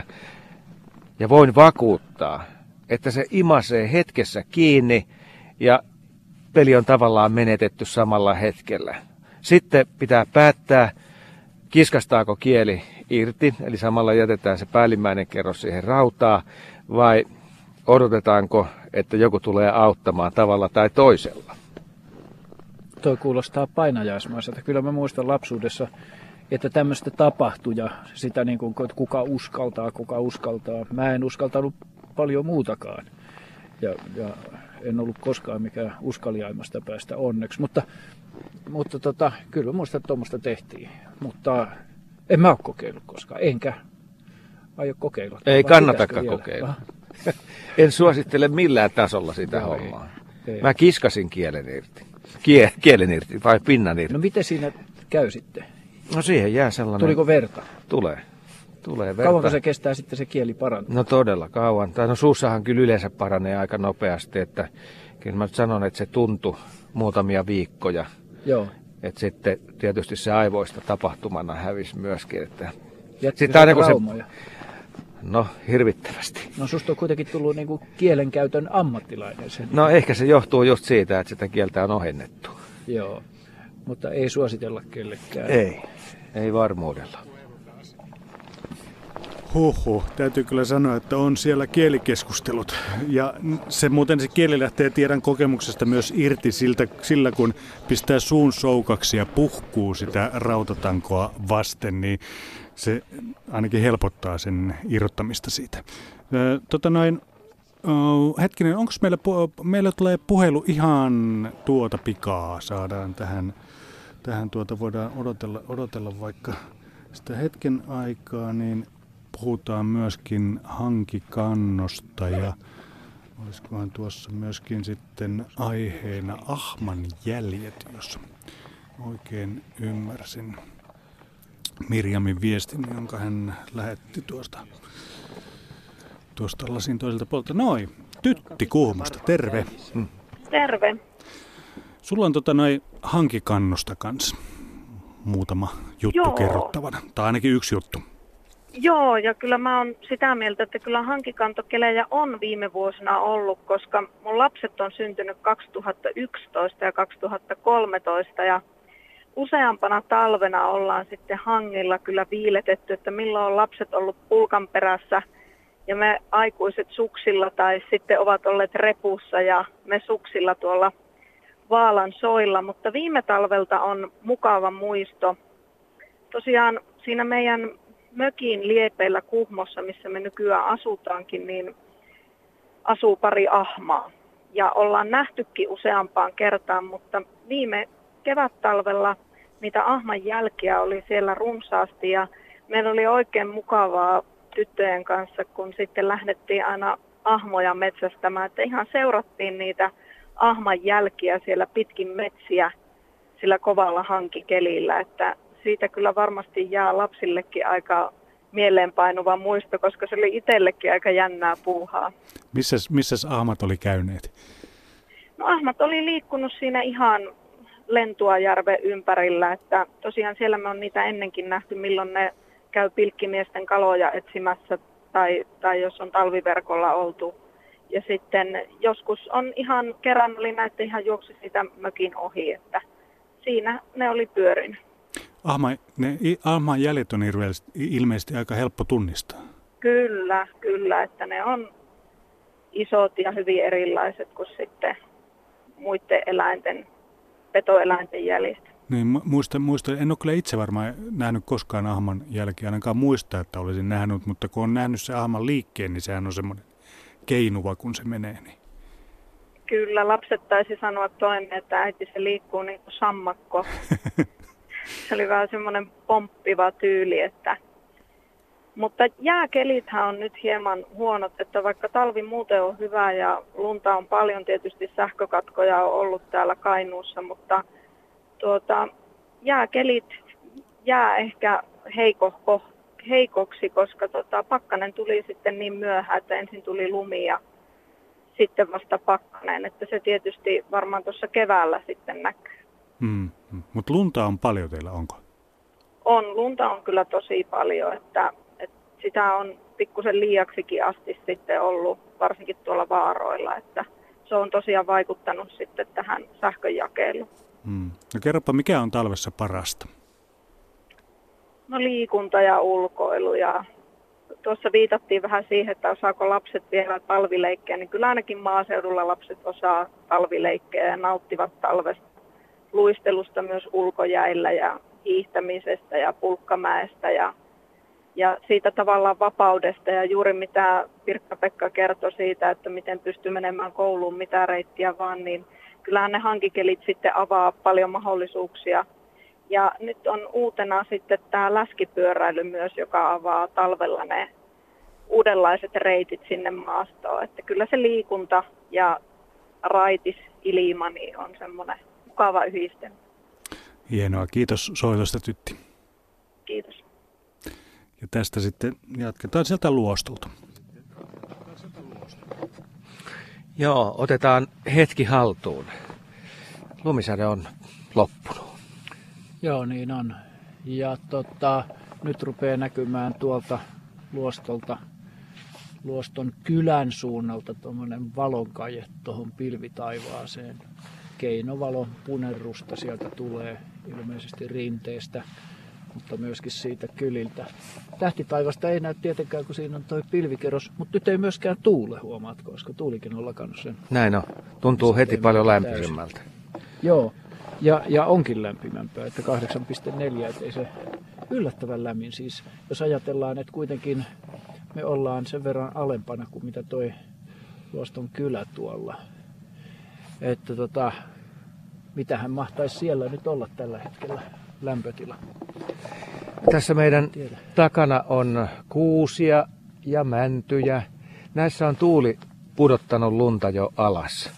Eli nämä ei näyttäydy hahmoina meille. Tietysti ne puut, jotka siellä tunturissa on, niin ne on paljon pienempiäkin sitten. Joo, nämä, muuttu, nämä puut muutti ilmettään ihan tämän päivän aikana totaalisesti. Näissä kun muutama kikkara näissä lähimmä, lähim, lähimmissä männyissä, mitä tässä on tämmöisiä nuoria mäntyjä, niin tota lunta oksien kärissä. Tuossa on muutama isompi mänty, jossa ei ole yhtään lunta ja kuusia tuossa noita kynttiläkuusia, jossa ei ole lunta ollenkaan. Ja sehän on tietysti niin, että, että tuo tuuli oli alempana, niin kuin katseltiin jo tunturia tänään, niin se oli aika häkellyttävää, että kun se tuuli alkoi, niin se putsasi ne alemmat metsät lumesta. Mutta kuitenkin siellä ylhäällä tunturissa, missä tuuli on huomattavasti kovempi, siellä on edelleen ne tykky, terrakotta armeija vartioi sitä tunturin rauhaa. Ja se on fantastinen näky, koska se tummempi metsä, mikä silloin, siis lumi lähti siitä metsästä, tuli aurinkoon, niin se oli semmoinen oliivin vihreä, tumman oliivin vihreä, ja sitten siihen tulee se eh, sinertävä luminen rinne. Ja siellä on sitten se punertava, laskeva aurinko sen takana. Niin siinä oli hieno, hieno semmoinen luonnon räsymatto raita, joka oli aivan jäljittelemättömän näköinen. Mutta se muutti todella aamusta, aamusesta näkymästä niin paitsi valon muodossa, niin, niin se lumen lähteminen siitä metsästä niin muutti sen maiseman niin kuin erittäin kontrastiseksi ja kauniiksi. Sä oot käynyt monta kertaa retkellä siinä tilanteessa, kun puut on ollut täydessä lumilastissa, myös nämä isommat puut. Onko tullut yllättäviä tilanteita? On, on tullut. Öö, ei tästä ole kuin pari kuukautta nyt, kun tuli näitä tykkylumia, kun tuli sitä lunta oikein paljon. No se oli tämän vuoden puolella kuitenkin, joo, okei. Niin tota, mä olin hiihtämässä, murtsaamassa ja oikein niin sanotusti flataa hiihdin, eli perinteistä, niin tota, kohden Lampivaaraa täällä. Ja pysähdyin oikein katselemaan sitä lumen määrää niissä kuusissa. Ja kun mä arvioin sen tuollaisen korkean ö, 15 metrisen kynttiläkuusen omaa painoa, siis puhdasta nettopainoa, niin se on aikamoinen, mutta sitten se lumenmäärä siihen päälle, se on moninkertainen. Ja tätä pysähdyin siihen katselemaan vaan ja lähdin jatkamaan, niin mä kuulin selkäni takaa narinaa. Ja se oli semmoista narinaa, joka ei niin kuin oikeastaan vertaudu mihinkään, että mä pystynyt, niin kuin, että mikähän se mahtaa olla. Ja viistoa katsoin, se ylty se ääni, se oli aika pitkä ja hidas ääni ja se prosessi. Ja sitten tota, mä rupesin tajumaan, että hei nyt ilmeisesti puu on kaatumassa. Mä luulin, että se on joku läheinen puu, koska siinä ei ollut, siinä ei ollut ketään ihmisiä lähellä. Siellä ei ollut ketään, oli tyystin hiljasta. Ja se ääni kaiku siinä, se oli semmoinen pieni notkelma, niin se oikein kaiku siinä hiljaisessa metsässä ja korostui. Ja sitten tietysti mielikuvitus, kun lähtee laukkaamaan, se vielä nostaa sen äänen. Se voimistui. Ja sitten mä näin, parinkymmenen metrin päässä lähtee korkealta lunta sillä tavalla, kun ei tuulu yhtään, niin lähti lunta leijaamaan ja se pöllysi siellä. Ja sitten mä tajuan, että nyt tuolla kaatuu puu.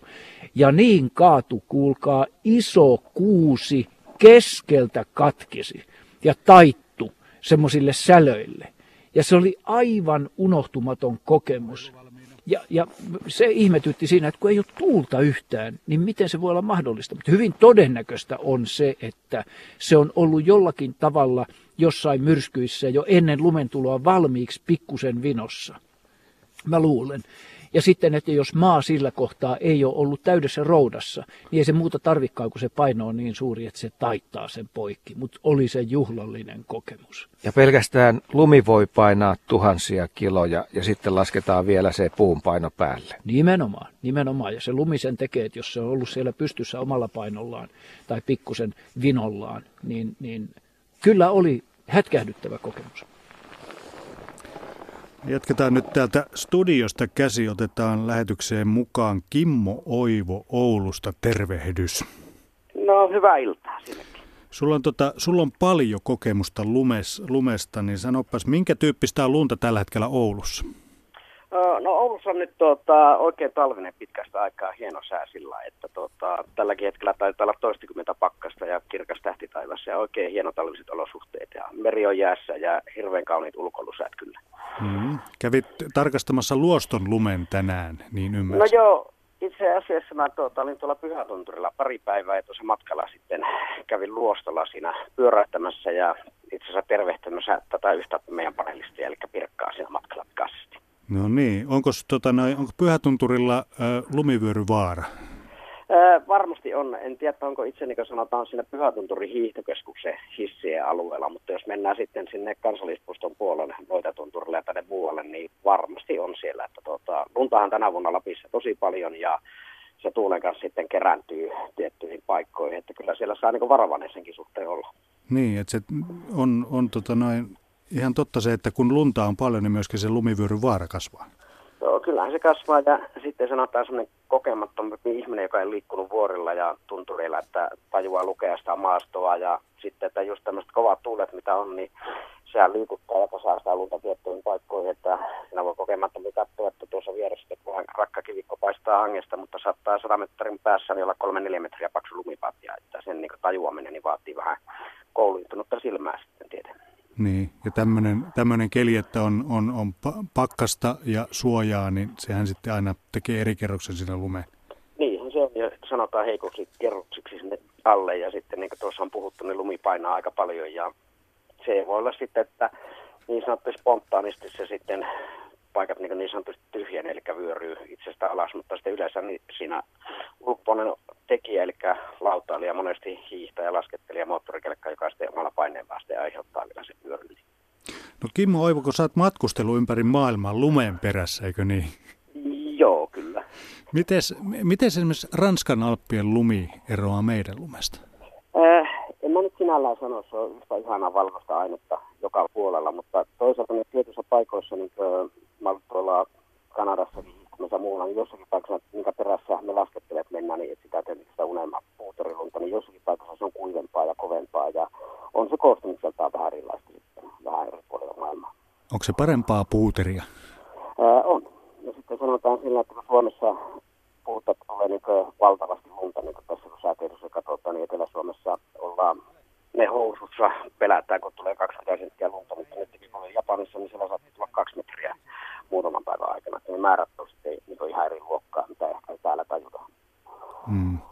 Se on itse, ja itse asiassa noista näkee esimerkiksi noista Japanin lumimyrskyistä. No nykyisin kun on Instagram ja on, on ystäviä ihmisillä ympäri maailmaa ja Instagram, joka perustuu kuvien lähettämiseen, niin minäkin olen huomannut sieltä, että, tuota, että se, se, Japanissa on valtavasti lunta ja sen, silloin kun sitä sataa, niin se tulee ihan viistoon siellä. Että. Se voi tulla kovalla tuulella varsinkin mä nyt, oliko tämä mulla nyt kolmas vai neljäs reissu, kun tulin tuossa pari viikkoa sitten pois Japanista, niin tuota, mä olen siellä yleensä Pohjois-Saarella eli Hokkaidolla. Ja siinä on se, että kun sinne Siperiasta pääsee nuo kylmät ilmavirtaukset tulemaan pakkasella kovat ja ne kohtaa sitten siinä Hokkaidon siellä Pohjois-Saarella kohdalla, niin taas Tyynen valtameren niin lämpimät ilmastot ja se tavallaan kostuu, eli aiheuttaa valtavia lumisateita nämä tietyt sivuseikat, mitkä vaikuttaa siihen lumeen määrään, ja sitä, sitä saattaa tulla todella paljon sitten. Parhaillaan, mitä mä oon kuullut tuolla, niin lumen syvyys on 16-18 metriä. 16-18 metriä? Joo. Kyllä. Tai vuotuinen sademäärä saattaa olla sitä luokkaa. Niin. Onko nämä paikalliset ihmiset sanonut, että tämän ilmastonmuutoksen tähden, niin onko, onko, onko ilmasto muuttunut siellä?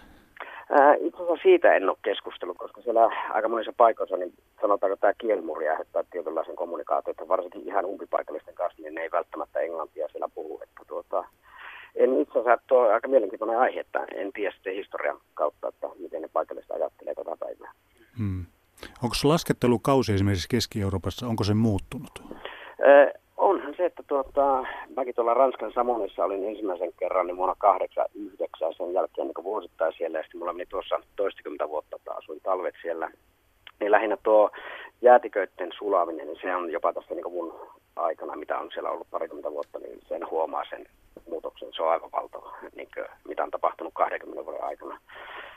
Ikijäätiköt vetäytyy ja sulaa ja laskeutuu. Ja, mutta sitten siinä oli välillä tosi tosi heikkoja lumitalvia, mutta tänä vuonnahan on ollut varsinkin tuota Ranskan seutua, mitä mä seuraan tietenkin paljon, koska siellä mulla on paljon ystäviä ja muutenkin, koska se on vähän toinen koti, niin tuota, siellä on ollut tänä vuonna semmoinen oikein eeppinen lumitalvi, että nyt on, nyt on lunta paljon kanssa Keski-Euroopassa, että siinä ei, vähän vuodet ei ole samanlaisia, mutta tuota, mm. kyllä muista tuntuu, että on se vähentynyt, että semmoiset tietyt paikat, mitä vielä kymmenen vuotta sitten laskettiin päivittäin, niin nyt saattaa olla, että on ehkä kahtena kolmena päivänä talvessa laskukunnossa, että jotakin tapahtuu, se on fakta. Mm. Tietääkö se, että jos Keski-Euroopassa, Ranskassa on paljon lunta nyt, niin se tietää tala, äh, tulvia keväällä? Äh, kyllä, kai se varmaan tietää, että siinä, joo, mullakin on semmoinen siinä mielessä, että mä niin paljon ollut tässä yhdessä paikassa vaan, niin mä en sillä yleisilmettä oikein uskalla Ranskasta sanoa mitään, että se on mm. vähän laajempi käsite sitten, mutta kyllähän ne tulvii sitten tieteen ongelmia se seuraa ja sitä kautta saattaa tulla maavyörymiä ja sun muita, että kyllähän se niin kaikki vaikuttaa toisiinsa. Selvä. Ki- kiitoksia, kiitoksia tota noin näistä tiedoista, näistä tiedoista Kimmo ja jatketaan, jatketaan tuolta juttua tuolta luostolta. Hyvä. Kiitoksia ja hyvää jatkoa. Me palataan tietysti lumivyöryihin, lumivyöryihin täällä Suomessa. Ne ei siis ole mitään tavattomia. Me katsottiin tänään Ukkoluoston reunaa, niin siinä oli aika kovan näköistä rinnettä. Joo, kyllähän meillä joillekin tuntureille annetaankin lumivyöryvaroituksia. Ylläs on niistä yksi. Ei ykkönen, vaan yksi. Mutta tuota, kyllähän tänään katsottiin esimerkiksi tuossa tuossa tota, Ukkoluoston eteläpäätä sinne, mikä antaa pyhälle päin, kun Kimmo sanoi tuossa äsken, että kansallispuiston alueelle. Kansallispuistohan toikin alue, siksi siellä ei ole esimerkiksi hissiä. Herra paratkoon onneksi niin, kun katsoo sitä rinnettä, se on todella jyrkkä. Se on tietysti luosto, ukkoluoston länsipuolella jyrkkä, missä ei ole myöskään hissejä, eikä tässä eteläpäässä ole hissejä.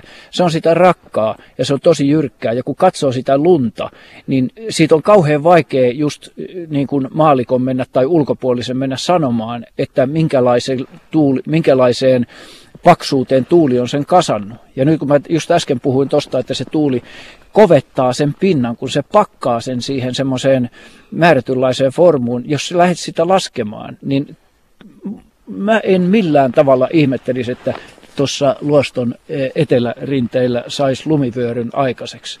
Jos sä lasket vaan siitä poikittain, menet ja, ja rikot sen pinnan, eli sen, sen kohvan semmoisen puolipaksun niin kuin hangen siitä, niin se ottaa siitä kyllä sitten alut sille vyörylle. Eli just niin kuin Skipe, anteeksi Kimmo tuossa äsken mainitsi, niin mahdollisuus luostollakin olisi lumivyöryn saamiseen. Onneksi se ei ole mitään hissejä lähellä.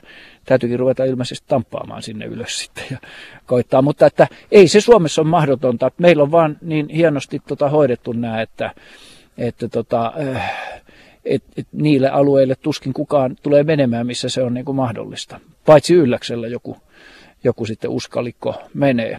Mutta yleensä se, että miksei meillä niistä puhuta eikä, eikä niitä ole, on, että porukka ei tiedä, missä niitä on, ja ne on niin kaukana semmoisilta paikoilta, missä retkeilijät kulkee. Mutta että jos niitä etsisi, niin kyllä niitä Suomesta löytyy. Varsinkin näin lumirikkaana talvena. Petri on tarjoillut meille hienoja suksien ääniä tässä talvilähetyksessä ja Nyt meillä on sitten eräät laitteet tässä ja millaista kohan näitä näistä sitten lähtee. Koitetaan vähän sen.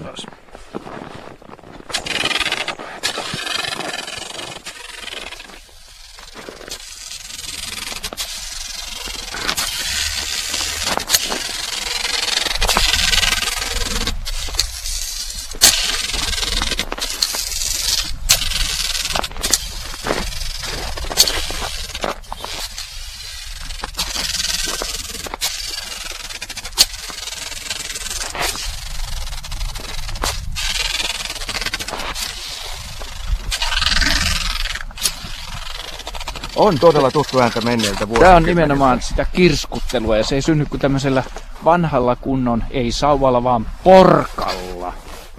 Jossa siis somman alla on vähintään 10 senttiä ennen kuin tulee sitten tämä teräosa. Joo, ja sitä teräosaakin on alun 20 senttiä. No siinä on, siinä on tota, kyllä mä sanoisin, että toi on ainakin 2,5 senttiä tämä teriö, tämä pelkkä teräosa. Sitten se on tuommoinen viisto ja tässä se vielä antaa, kun nämä on metallisauvat, niin nämä on alumiinia. Tämmöisellä isolla, iso sompa, huom.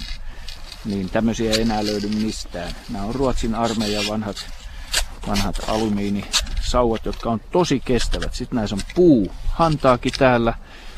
Hantaakin huom, niin kuin meidän kielellä sanotaan hantaak. Ja sitten, sitten siinä ihan kunnon nahkaremmi, joka laitetaan tonne ranteen ympärille. Ja tällä kun lähtee sitten sauvaamaan lumikengellä, niin ei tämä uppoa kyllä mihinkään. Ja jos no niin, uppoa, pikkasen niin... yhteydet ritisee, mutta otas vielä uudestaan se hantaakin siitä. Niin, ei, se, ei niin. tämä uppoa mihinkään, katos kun, kun, kun tuo on noin paksu tämä tää tota ristikko tällä nahalla, mikä on tehty jo tuommoisella hienolla, paksulla soljella, oikein reilulla soljella laitettu siihen niin kuin kiinni tuohon varteen tähän, tähän sauvan niin sanottuun runkoon, niin eihän tätä saa rikkikään millään. Eihän tämmöisiä sauvoja tehdä nykyään enää missään. Ja onneksi, ja tämmöisethän ne säilyy, eihän ne huonommat sauvat säilykään. Kyllä muistan vielä ajan, jolloin, jolloin tota noin, sauvat oli niin kuin sanottu sitä semmoista bamburottinkia, ja kyllähän niitä joskus sai sälöillä ja poikkikin, mutta tätä et saa millään poikki. Ja niin nämä on säilynytkin. Mä en muista mistä mä nämä on hommannut jostain, olisikohan nämä ollut Forssan torilla tai jossain. Mä ostin näihin, myöskin on mulla sitten semmoiset metsävaellussukset, jotka on Ratsin armeijan sukset, semmoiset puulaudat, joilla ei siis äh, umpihangessa oikein, mä oon yrittänyt niillä kyllä hiihtää, mutta ne on sen verran pitkät ja vaikea, vaikea kulkuset, että että tota, en mä onnistunut niillä saamaan niin kuin semmoista nautintoa hiihtämiseen. Sitten pitäisi osata tietysti voidella, kun se on puusuksia, tervata ja voidella, ja siihen mulla ei kyllä taidot riitä. Mutta nämä sauvat on lumikenkäilyyn mitä oivallisimmat. Niin sompa on tavattoman iso, jos sitä vertaa nykypäivän hiihtosauvaa. Joo, joo. Tämä on siis suorastaan massiivinen. Tämä on juhlava näky jo sinällään nää, näitä mä oon pitänyt niin niitä suksia. Ne suksethan on mulla mökin seinällä sisäpuolella, ne on, ne on hienot tietysti ja samoin nämä sauvatkin voisi laittaa sinne, mutta ne on nyt mulla käytössä tietysti. Talvisin näitä tulee aika paljon käytettyä. Että, tota... Tuo on muuten aika hämmästyttävää, että tavallaan soi se koko sauva, sauva varsi. Joo, näinhän se on. Eihän se ole toi, toi lumestahan se ääni lähtee, mutta se resonoi tähän varteen. Jos laitat, jos laitat korvan kiinni tähän ihan tähän, tähän käden sijaan, tähän hantaakin, niin täällähän se ääni syntyy. Tämä on niinku sello. Tämä soittaa niinku talven selloa, että sehän syntyy, se roka hankaa sitä jousta siinä, mutta se, mistä se ääni syntyy, on se itse se, se, se puu, kehikko, mikä siinä on, se sellon kansi ja se pohja ja siellä se ääni, ääni tulee. Ja tä, tästä, tota, tähän on vielä ontto. Herra paratko, jos tämä olisi täysi, niin, niin tota, eihän se ääni, ei tuskin siinä sellaista ääntä olisi ollenkaan. Mutta sitten, jos, jos itse asiassa katsotaan tätä, niin tämä soundihan on erilainen erilaisessa lumessa. Nythän tämä ihan selvästi kertoo jopa pakkasaste. Otas mä arvaan tämän. Otas katso nyt. Tota, tämä Tämä on 8,4 asteesta. Nyt katson tuosta mittarista. Joo, 8,4 se on ihan selvästi. Monesti tämä testi tehdään silleen, että poljetaan, poljetaan lunta kengällä ja vähän käännetään. Niin siitähän syntyy kanssa. No kokeillaan. Ja.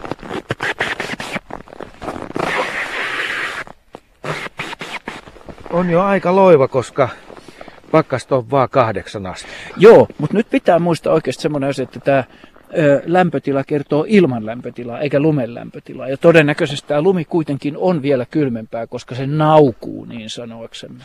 Että siinä on tuommoinen kitinä ja nau, nauunta.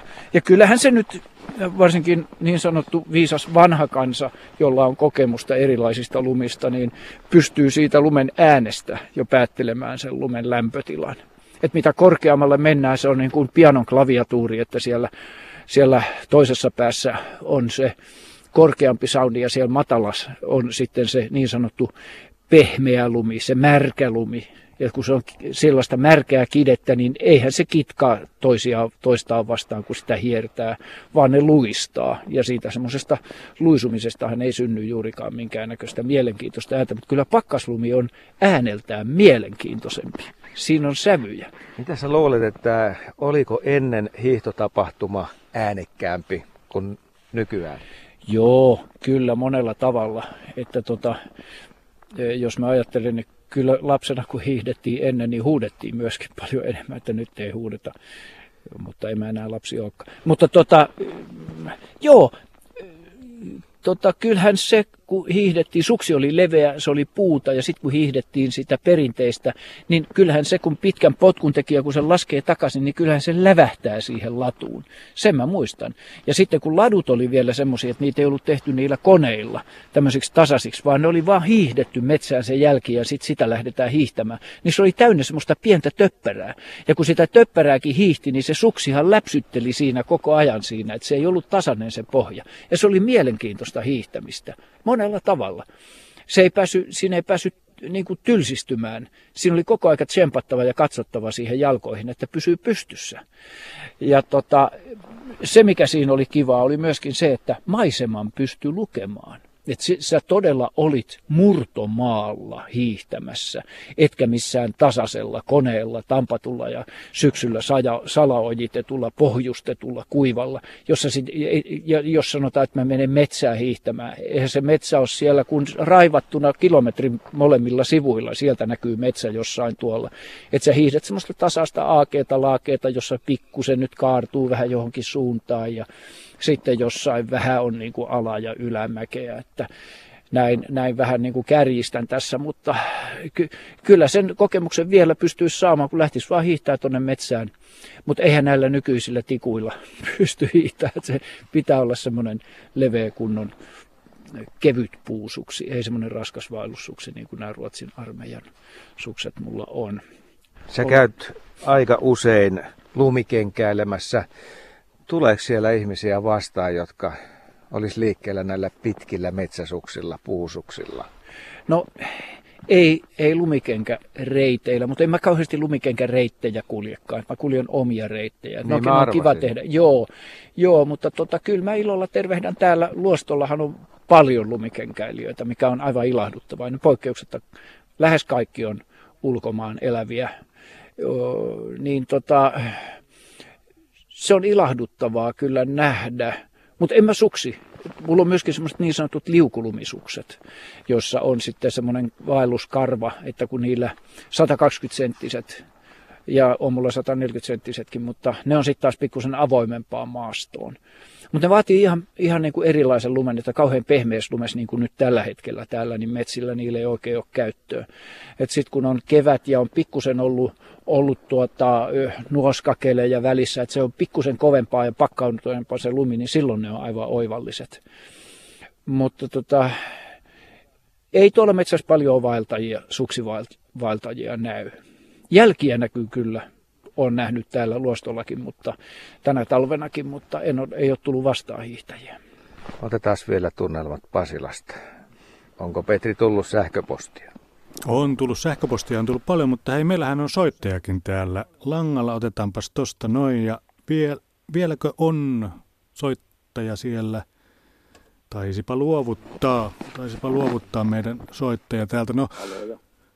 Haloja. Niin, halo ja tuota, miltä se kyselet? No sinultahan minä kyselen tietenkin. Sehän oli tuota noin Harri Lappeenrannasta, eikö niin? Joo, täällä on Harri Vaari, nykyinen Vaari. Ja tota, poikasena asuin tuossa Keski-Suomessa semmoisessa paikassa kuin Rutalahti. Ja tota, siinä menee Rutajoki ja siinä on Rutakoski ja niin edelleen. Ja kun oli tämmöinen märkä syksy ja runsasvetinen syksy, niin se joki ja koski tietysti jäätyi, kun oli kunnon pakkasiakin ja tota, tulvia jäätyi ja tuota, sen jälkeen sitten vesi laski ja, ja tota, me pienet pojankollit, niin tuota, meillä oli pienet kirveet ja puukot ja me hakattiin pintajäähän tuota, niin aukko, josta mentiin sinne jään väliin ja tuota, kulettiin siellä ja toista kohtaa taas hakattiin sitten kirveellä ylöspäin ja tultiin ylös ja tehtiin piiloja ja kulettiin siellä tuota, niin, jopa niin paikkapaikoin, että vesi solisi siinä alla ja, tuota, ja, ja sitten tuota, niin, en tiedä missä vaiheessa vanhemmat sen hokas, että siellähän on tämmöiset varmaan vaaralliset leikit tai mitenkä se kävi, mutta jossain vaiheessa sitten pois vai loppui se leikkiminen ja niin edelleen, mutta tällaista, tällaista, tällaista leikkiä tehtiin ja tota, se oli aika jännää. Silloin tietysti vartaloki oli sen kokoinen ja makuinen, että se mahtui sieltä sisään ja, ja pääsi uloskin ja niin edelleen. Että tämmöinen oli tämä minun tarina. Samoin sitten siellä oli se, että tuota niin, hankiaisesta ei puhuttu, vaan se oli kerste. Ja sitä aikanaan ihmeteltiin, kun mäkin Kainuusta sinne muutin on 60-luvun puolivälissä, että ensin, että mikä se kerste on. Ja kyllä siinä potkurilla pääsi ja polkupyörälläkin ja sitten kyllä tietysti koulu aamu, aamuna näki, että kuka on kersteellä polkupyörällä ajanut ja eturengas mennyt läpi, että se naamasta näki kyllä sitten, vähän, oli vähän, mm, vähän punotti. Joo. Kyllä. Mutta se, se, oli aika jännää se, se, se koskessa kulkeminen ja siellä sen tuota, niin tulvineen jäitten välissä, niin tuota, se, se oli aika veikeä. No toi kuulostaa kyllä aika hurjalta. Joo, että te, terveisiä sinne vaan Rutalahteen kavereille, että siellä on vielä osa, osa hengissä, mutta osa jo mullissa. Mm. Hyvä, kiitoksia Harri soitosta. Kiitos, hei. Hei hei. Paljon on tullut sähköpostia, mutta mennään sinne luostolle, kun kello on viisi minuuttia vaille kahdeksan. Siis tuohon meidän pakkanen rautatanko kieli juttuun, niin siihen tuli sellainen, sellainen juttu tuo yksi sähköposti, että siitä tietää, että on valveutunut päivä koti, kun pakkasella siellä on termospullossa lämmintä vettä. Eikä sitä juoteta niille lapsille vaan. Vaan sulatetaan kieli raudasta. Sillähän se onnistuu hienosti. Ja vaikka Pirkka-Pekka sinulla kieli ei ole jäänyt koskaan, niin minä röyheällä rintaäänellä voin sanoa, että tuollainen apu on varmasti hyvästä. Epäilemättä se on. Mä en halua edes kuvitella kauheasti, miltä se tuntuu. En, en mä, mulle tulee paha mieli. Miltä olo siitä. kersteet kuulosti? Kerste on sana, jota mä en muista, että mä olisin kuullut koskaan aikaisemmin hangesta. Mutta onhan tämmöisiä siis hanki. Onko hangelle mitään synonyymejä Suomessa muuta kuin toi kerste? Se täytyy ilmeisesti olla aika alueellinen toi kerste. Tulisiko se jostain kertymistä, kertymästä, mm. että siihen kertyy sitten niin kuin tiivistyy sitä ö, vetistä, tiivistä jäätä, niin se kersteenä siinä päällä. No yhtä kaikki, mutta hevoshanki on nyt uusi käsite, tai sitten se on vanha, vanha käsite, mutta se on jollain tavalla, niin kuin näkee, niin säkin naurat sille, että siis hevonen pitkin hankia menee, mutta ei mun käy epäileminen, etteikö se olisi totta. Ja viisi siitä, onko se totta, se on kuitenkin hauska on. tarina. Ihan varmasti. Joo. No täällä Lapissa nämä hankikelit on sitten ehkä huhtikuussa, jossakin paikassa voi olla vielä toukokuussakin, jos puhutaan ihan käsivarren Lapista. Mutta siinä on sitten yksi ongelma keväällä. Kun aurinko menee riittävän korkealle, niin tulee se hetki, jolloin se upottaa ja se tapahtuu nopeasti. Ja monet on kokenut yllättäviä hetkiä tällaisten pakkasaamujen jälkeen, kun retki sitten onkin tavallista pidempi. Joo, no kyllä mun, mun, mulla ei ole kokemuksia, semmoisia yllättäviä niin putoamiskokemuksia mihinkään, että kyllä täytyy tietää, että sitten jos on, on, on aurinkoisia kevätpäiviä ja se lumihan sulaa siitä pinnasta, sehän menee tietysti, se on selvä, mutta heti kun mennään pakkasen puolella ja ilma on kuitenkin pakkasen puolella, niin tota, silloin se kantaa. Siis se päivällä sulaa ja he, täytyy tietää milloin se on kantava. Ja tietysti yön jälkeen, aamullahan se on tietysti kantavimmillaan. Että kyllähän, kyllähän niin kuin sellaista hankikeliä löytyy. Mutta se ei ole sitä, mitä mä tarkoittaisin, se, se, kun olen puhunut tässä semmoista peilikantavaa jäätä, niin kuin, että ennen kuin tuli vesisateita talvella ja sitten tuli pakkaset sen jälkeen, niin sehän oli aivan peiliä. Ja tämä muista, olisiko kukaan luistellut koskaan hangella, mutta kyllä se, se, se, siinä on semmoinen ihan niin kuin jää pinnassa. Se on, se on mun mielestä niin kuin semmoista oikeaa hankikeliä. Mutta kyllä Lapissa on semmoista kanto, kantolunta on jossain tunturissa silloin, kun on lämpimän aurinkopäivän jälkeen ollut pakkasyö. Tunteehan se tietysti laskettelurinteissäkin, että se on rohisevaa, rohisevaa lunta, jäätä. Meillä on reilu minuutti lähetysaikaa, mutta näiden puhelujenkin perusteella voidaan olla sitä mieltä, että kyllä talvella on edelleen suomalaisille merkitystä. Ehdottomasti ja hyvä niin me ollaan siinä onnellisessa asemassa, että me saadaan nämä neljä vuoden aikaa edelleenkin, joka tekee tästä rakkaasta maapallosta elämisen arvoisen kauniin paikan. Ja Kimmokin tuossa sanoi, että kyllähän Keski-Euroopassakin on nyt lunta tänä talvena paljon. Mutta kun eihän se kuitenkaan ole, niin kuin, ne on säätiloja, niin ne ei kuitenkaan poista sitä faktaa, että kyllä tämä ehtymään päin tämä lumivaranto on.